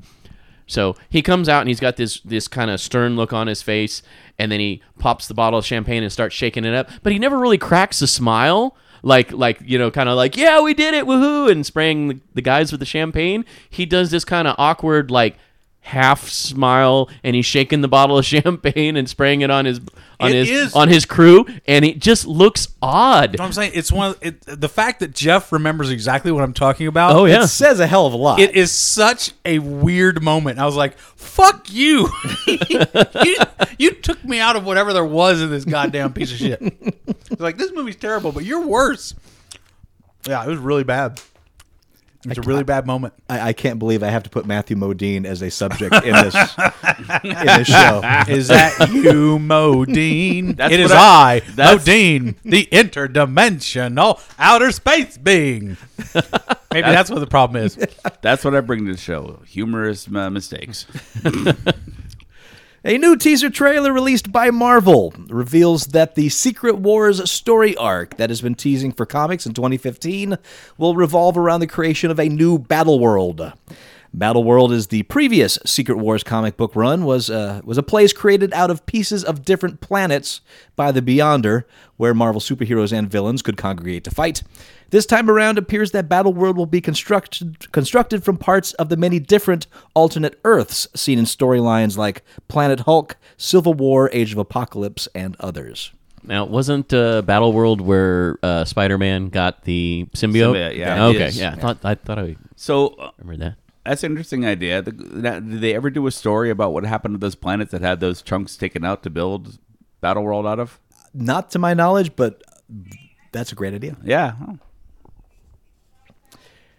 Both Polygon and Giant Bomb are drawing attention to the fact that Ubisoft's embargo on Assassin's Creed Unity, that's the new Assassin's Creed that came out for the next gen consoles only, was set so far into its launch day that it seems like it was put in place to obfuscate the fact that the latest game in Ubisoft's series has a number of serious flaws and issues. Uh, for those who don't know what an embargo is, uh, reviewers of video games, uh, both in the huge magazines, large websites, uh, shows, they are giving pre given preview copies, but they cannot release their reviews until the developer specified says date, so. yeah. If they break that, then that hurts their chances of getting review copies in the future. Right. So it turns out that this embargo that they could not release reviews for this game happens at 2 p.m. Pacific time on the day of release. So In the real world, when you embargo a news story, it's pretty slim. You don't do it very often, and it's for a good reason. Well, I guess they have a good reason. Well, I 'cause mean, this product is- sucks apparently. Uh, Polygon. let, I'll- let me get through this real quick. Polygon opinions editor Ben Kuchera does a pretty good job of explaining. Kuchera. Kuchera, thank you. Explaining Ubisoft may have weaponized its embargo for Unity to cover up the fact that the game had major failings. Uh, but the news, uh, but the site's review of the game probably does a better job of explaining why Ubisoft wanted to hide reviews before eager fans rushed out to buy the game.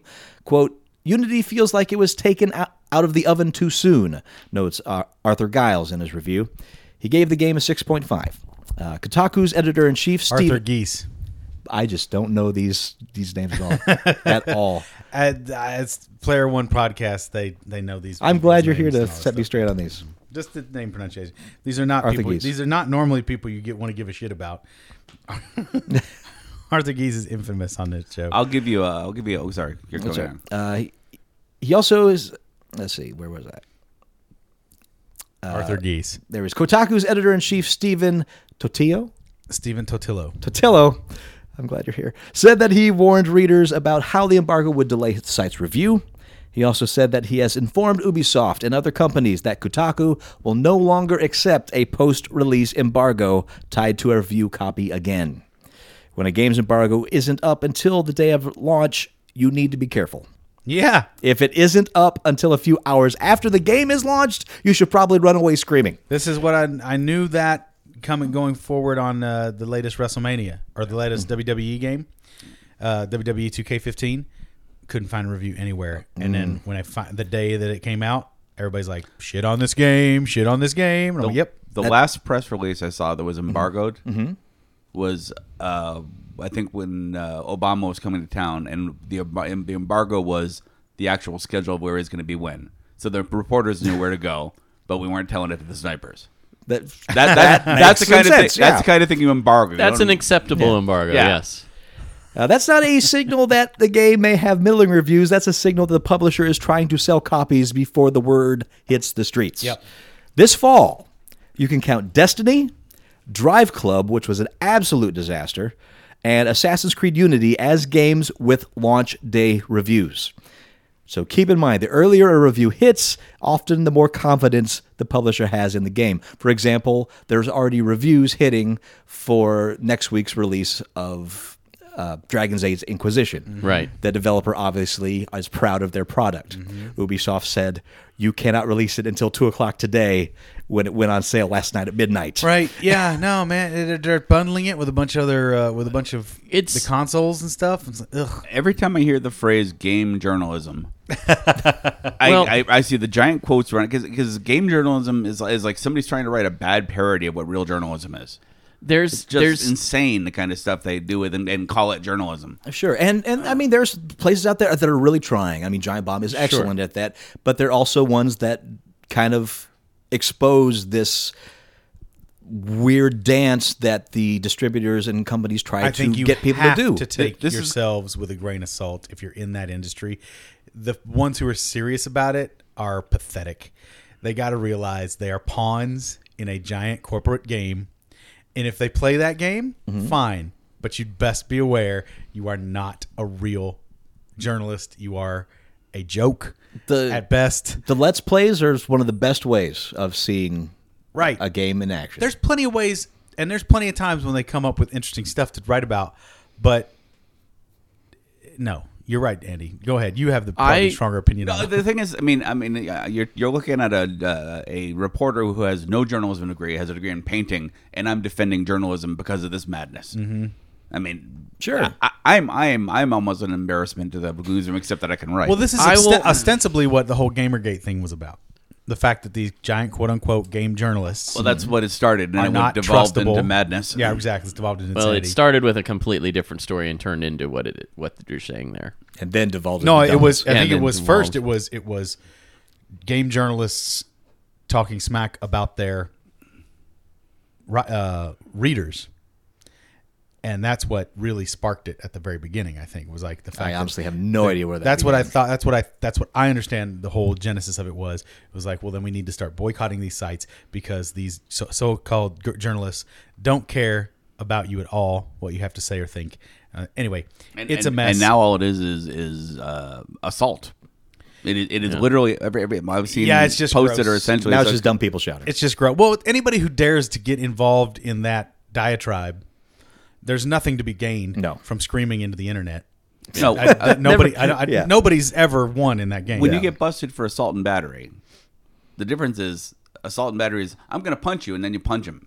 The assault is I'm going to punch you and the battery is the punching. Mm-hmm. The the stuff I've been seeing posted, the people are talking. It's just straight assault. It's straight out assault. Yeah, it's And- gross. which is against the law. yeah, it's really gross the stuff that they put up. Some some of these people, they're just kind of mad. But but we as internet savvies, folks that have been on the internet for a while, know this kind of idiocracy. Mm-hmm. There's a been going reason on why we forever. haven't brought this up. Right, this, Right. We're not, no, there's no reason to talk about it. Yeah, But- we're, we're all but going to just- get doxxed tomorrow. But I, but I, but we could just say, you know, for the most part, like, and that this thing, I listen to Player One podcast, and I love those guys. Those guys are great, and all of them got their start as game journalists, for whatever that means. They're out of the industry now, for the most part, as far as doing that. Now they're all game developers or teachers or what have you. But that allows them the freedom to speak. They can their talk mind. smack about it a little bit. Yes, and exactly. It, it allows their opinion to be totally unfettered by the mon- uh, monocles of uh, or manacles uh, of uh, of fucking industry money. Machination, Right. yeah. The industry money doesn't have them locked down. Monocles works too for that. Monocles too. Okay. That's, I think yeah. Okay. But anyway, They're viewing things through the monocle of machination. Yes, it's it's interesting, but you know, not all people involved in quote unquote game journalism are bad people, Sure. but there are plenty who take their job far too seriously. But man, are the assholes loud. Yes, they are.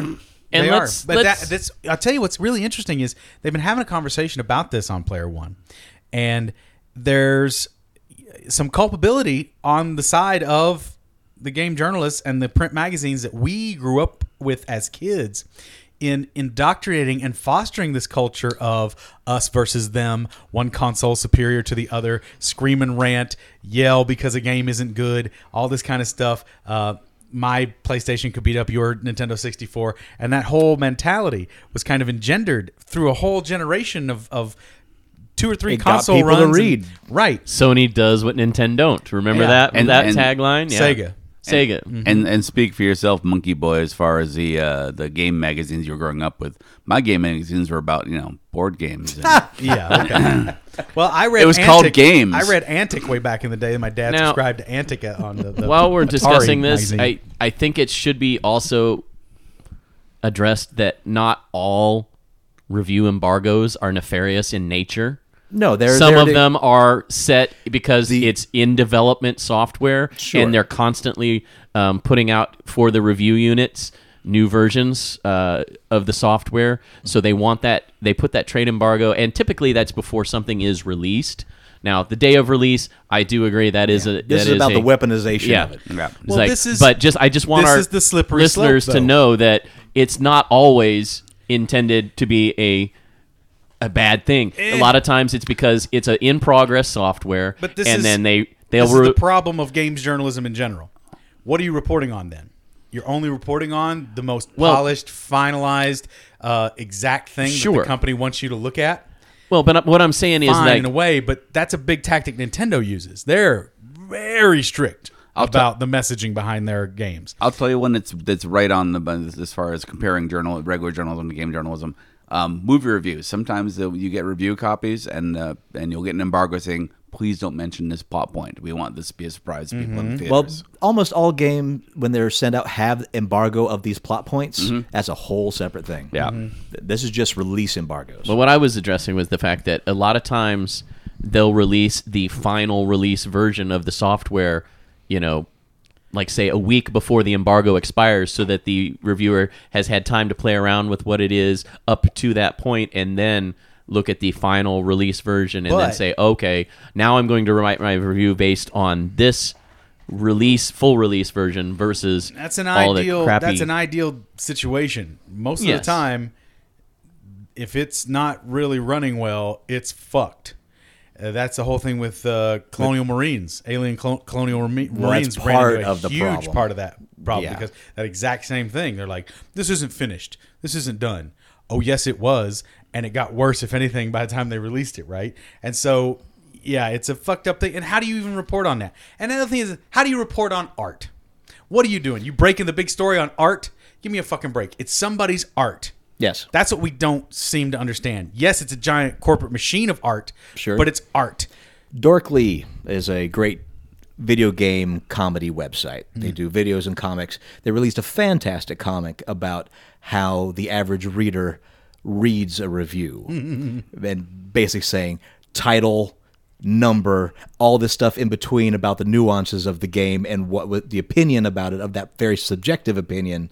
Ignore all that. Just look at the number and then argue that that number wasn't what you wanted it to be. That's how remember- you read a review these days. I remember you in another- psychology, the psychology of reading, the first paragraph and the final paragraph are the only ones that you typically, as a reader, retain.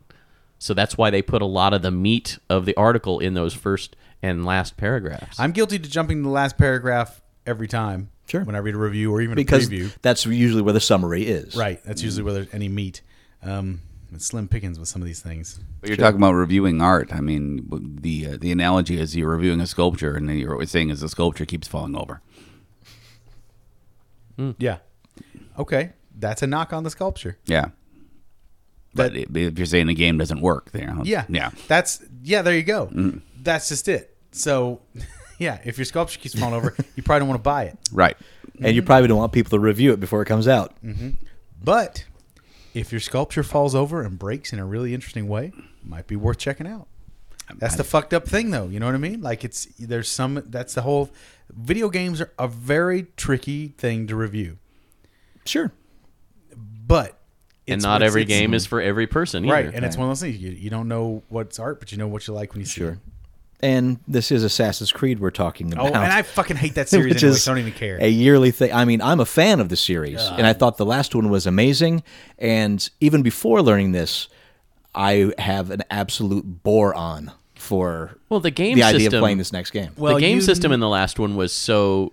It was different. Yeah, it had elements of the previous stuff, but then it had the whole ship battle. that was the part sequence that was interesting. The Mm-hmm. shift battles. So, like you're saying, and the exploration part of it too. being that it's annualized, so they've got a B team basically. It's the same thing that happened with uh, Call of Duty. Now, this one, the B team is the one are the ones that are working on Making the, the innovative stuff? Classic, the class.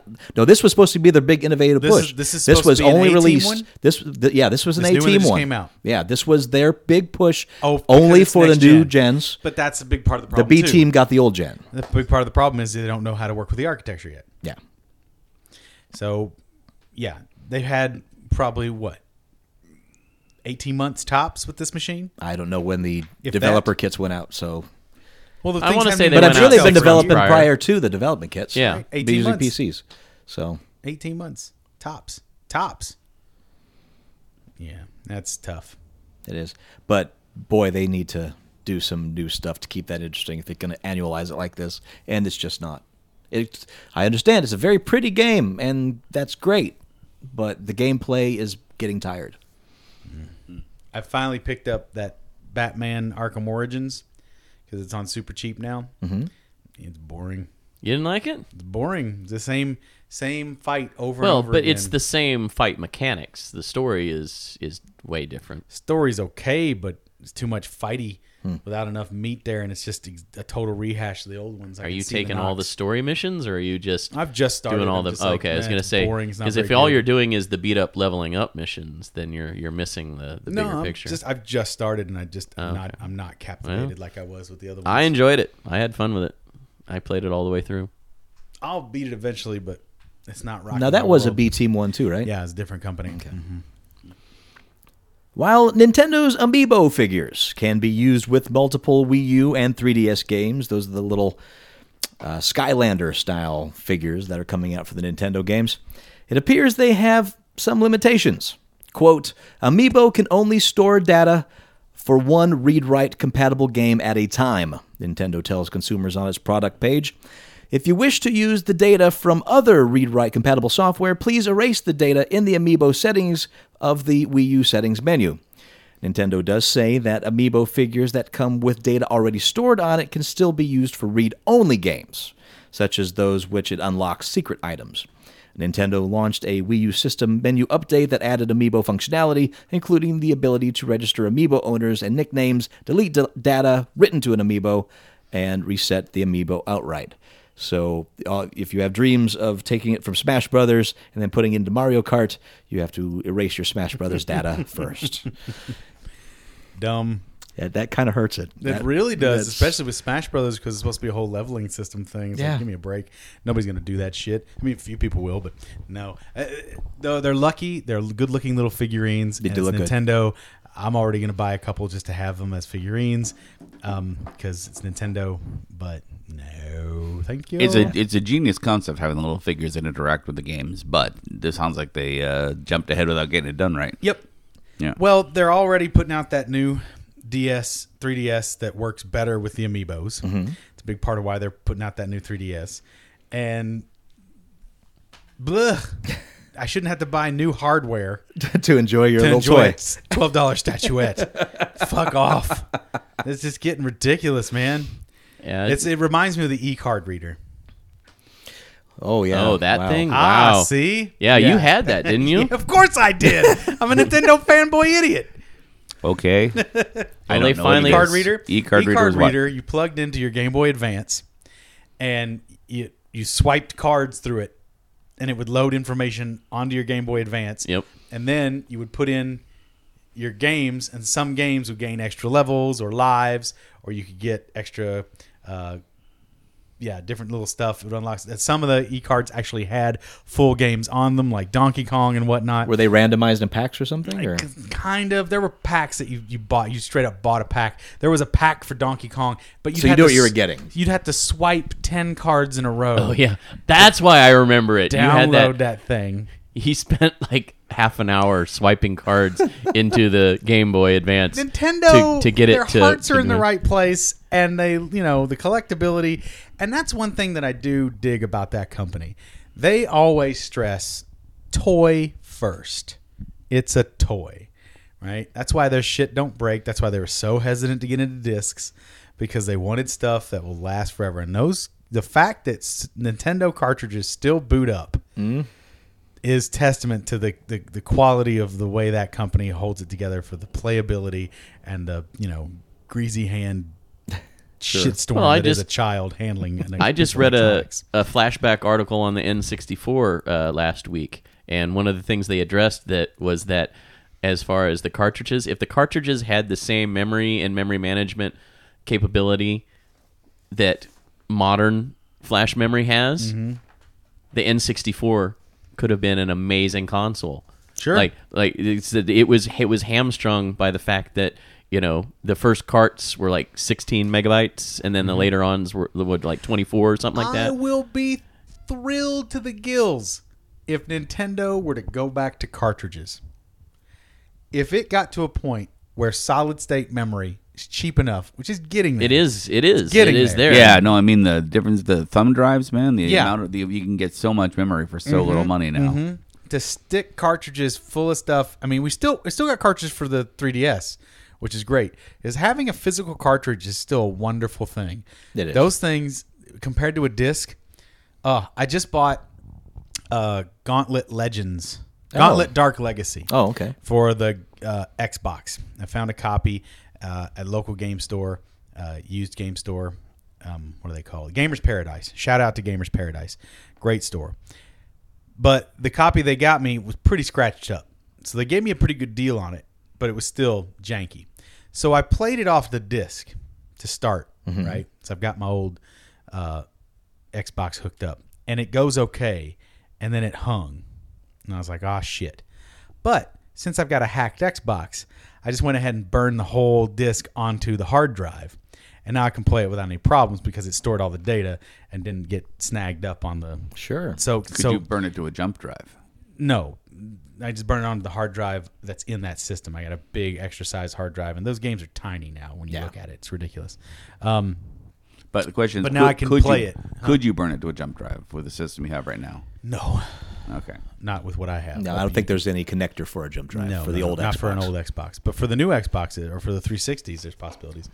But yeah, I'd love to see, you know, more cartridges come back. That'd be great.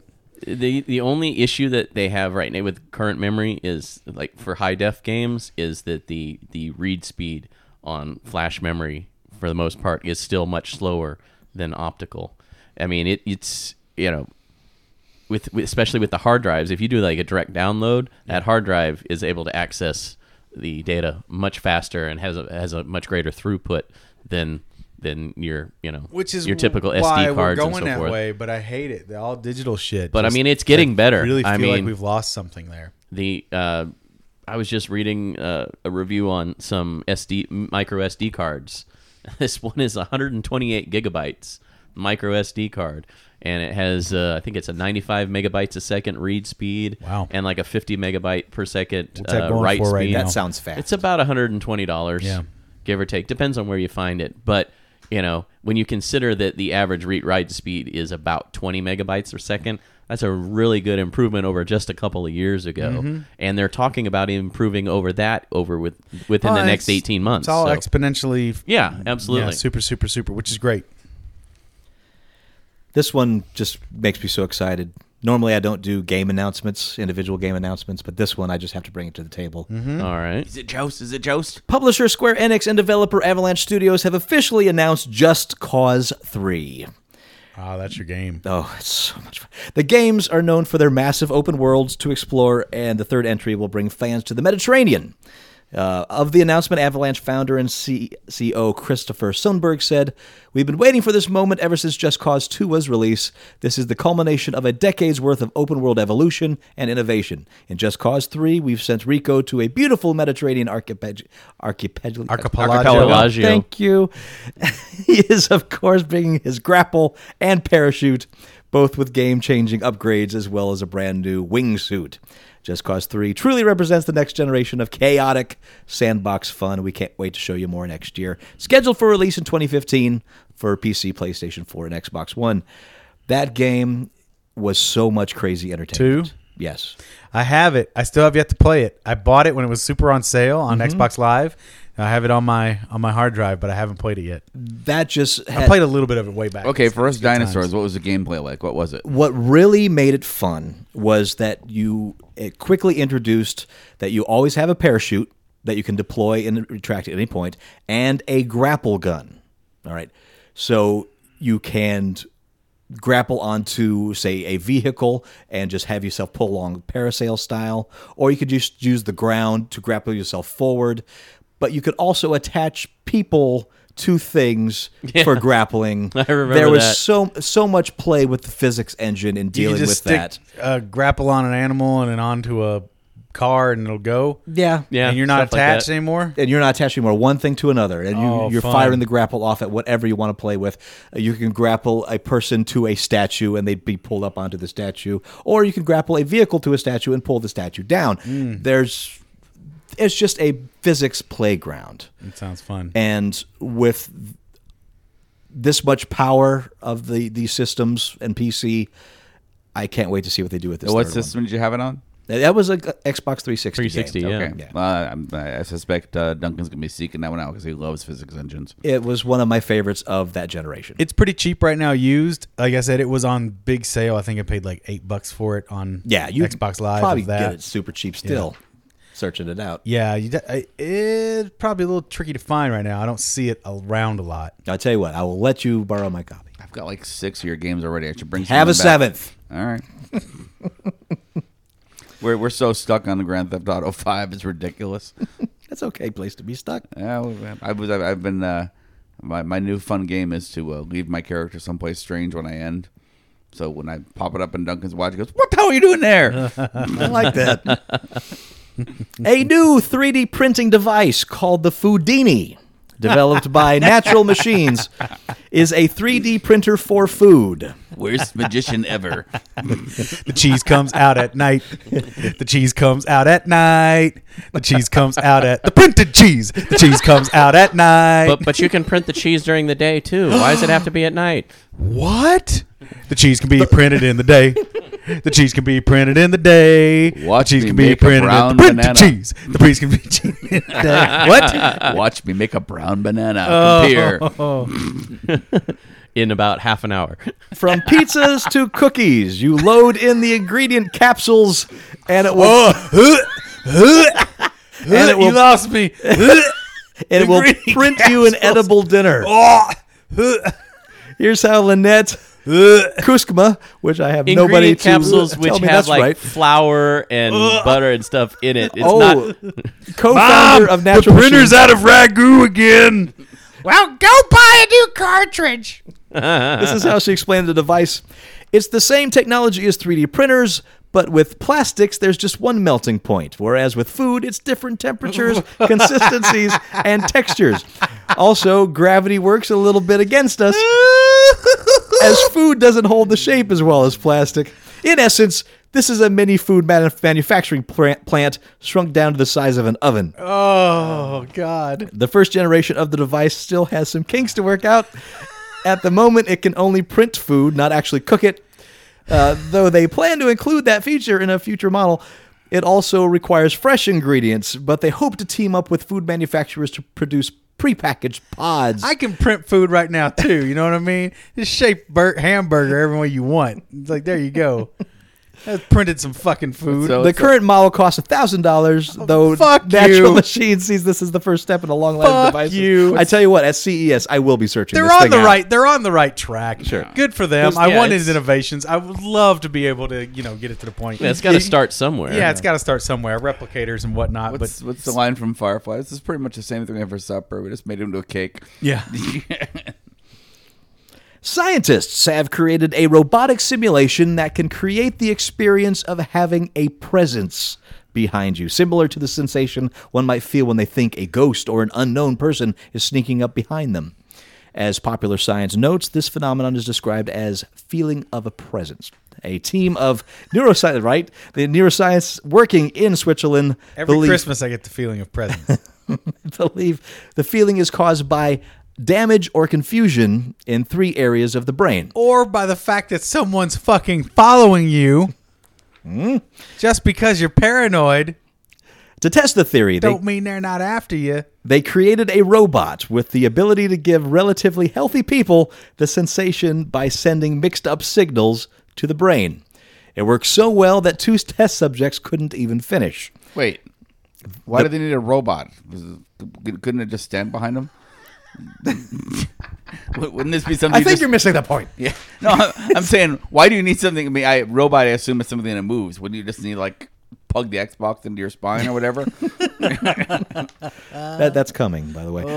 The bot works by blindfo- blindfolding subjects and letting them push a lever in front of them, which is connected to a poking device behind them. After doing that a while, the poking sensation is delayed half a second, which apparently makes one very, very uncomfortable. So much so that people felt like someone else was poking them, or they might have even drifted behind themselves. Apparently, it's all attributed to a sensory confusion. I want to play with the touchy robot. yeah. Okay. The cheese comes out at night. the cheese comes out at night. The moment you may Wait, or wait. may not have been waiting for, yes. Is this science or just some cruel prank show? Either way, I'll take it. All right. It's Science. Prank- it's it's Frankenstein, the home game. Want to buy one of the many Atari 2600 games that were exhumed from the mass grave of games as part of the upcoming documentary Atari Game Over? No. Well, the city of Alamogordo, New Mexico is selling about a hundred of them on eBay, and they aren't cheap. Boxed versions of E.T. the Extraterrestrial in varying conditions are currently selling between 260 and $500. You've got to be insane. while other titles like Missile Command, Asteroids, Warlord, and Defender are selling around $80 each. Well, it's a piece of history. so, No, I mean, no, it's a piece of garbage. it's a ga- literal piece of garbage. Each game will come with a numbered certificate of authenticity from the Archaeological Oh, Survey as proof of its boy. origins. Purchaser will receive the game as portrayed in photo. This is the description city property ID tag, the certificate of authenticity, and a narrative with photos of the 1983 burial site and the 2014 excavation. Each item's description reads The seller does not represent that this item is operable. It That was, was- buried for 30 years, sold as is, unquote.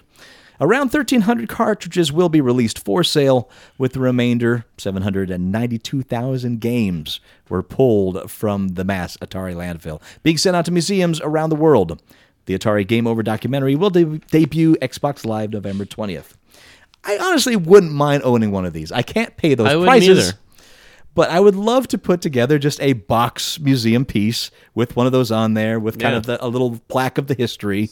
So where's your where's your limit? How much would you pay for that? put it this way i i am not in the market for a $500 et E but i would consider a $90 defender All right. that's that's uh, Now, that's I kinda Even with where a I'm at. copy of the documentary, that'd be one thing.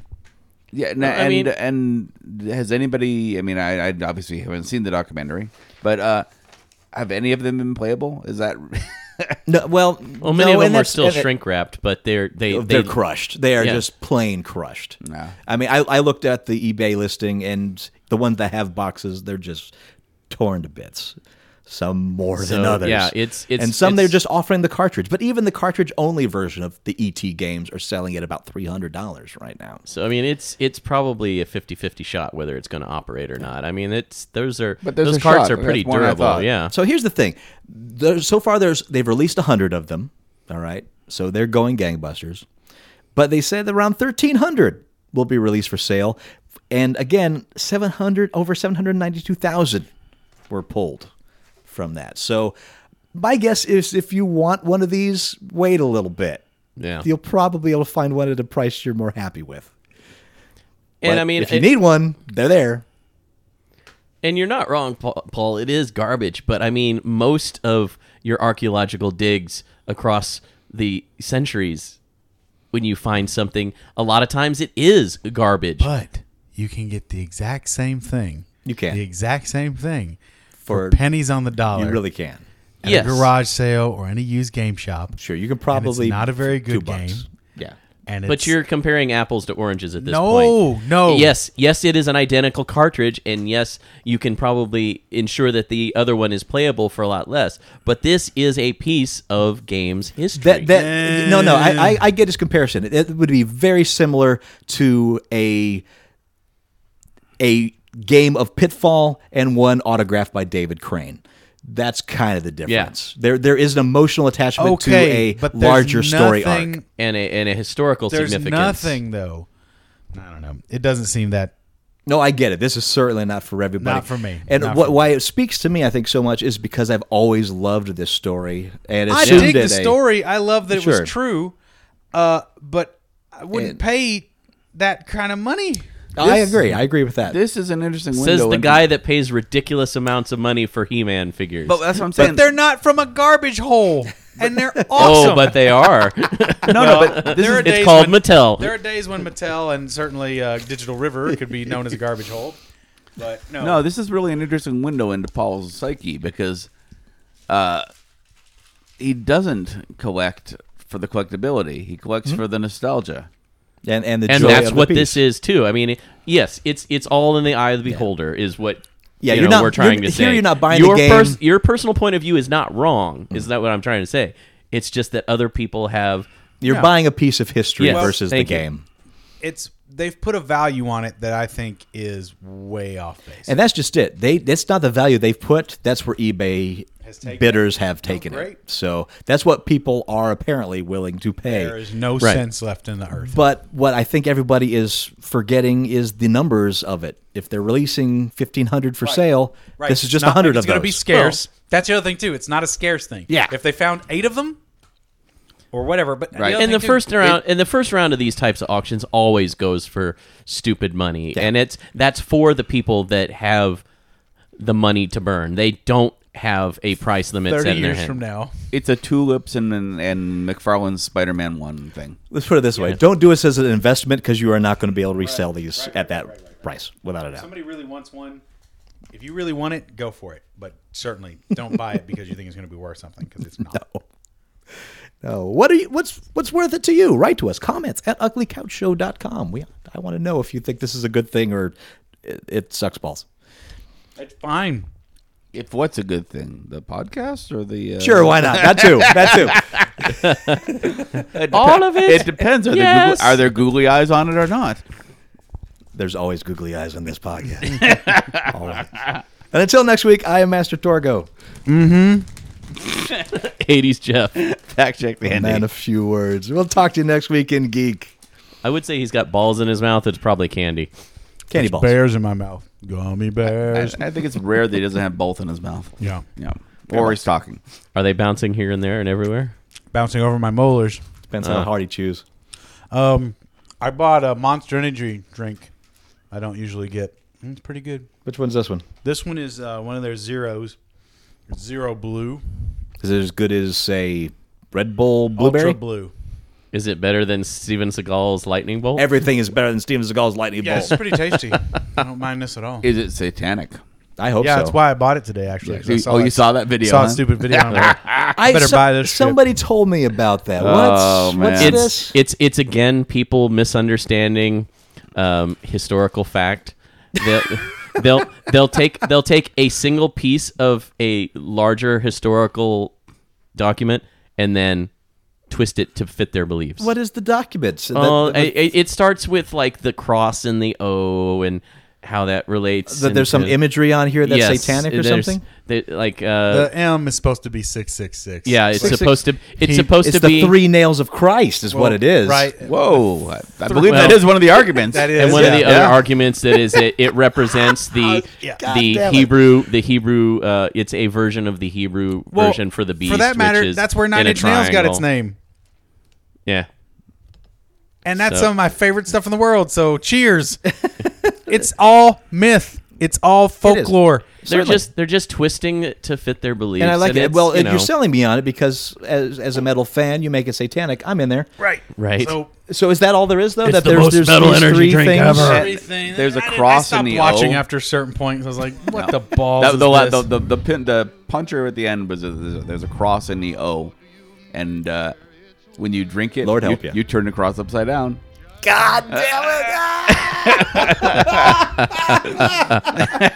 Lord forbid you have a tea in your drink somewhere. Christ, that's great. People That are was so hilarious. stupid. Wow. Again, it goes back to the whole thing of like, if Jesus did come back, the last Hold your breath. Yeah. right, but the last fucking thing he wants to see is a cross. it's like, well, thanks guys, glad you thought of me. Assholes did a lot of other stuff before that day. Just- Let's just remember that day. Yeah, that's the day I want to be remembered for. The worst day of my entire fucking life. Fuck you. Fuck all of you for that shit. Get Father, that out of my face. into my hands. your and hands. I Frank commend comes my back and you monster show her a drink. gas canister. Go watch. Go watch. Exactly. go watch fucking uh, the Idiot's Guide to Ideology.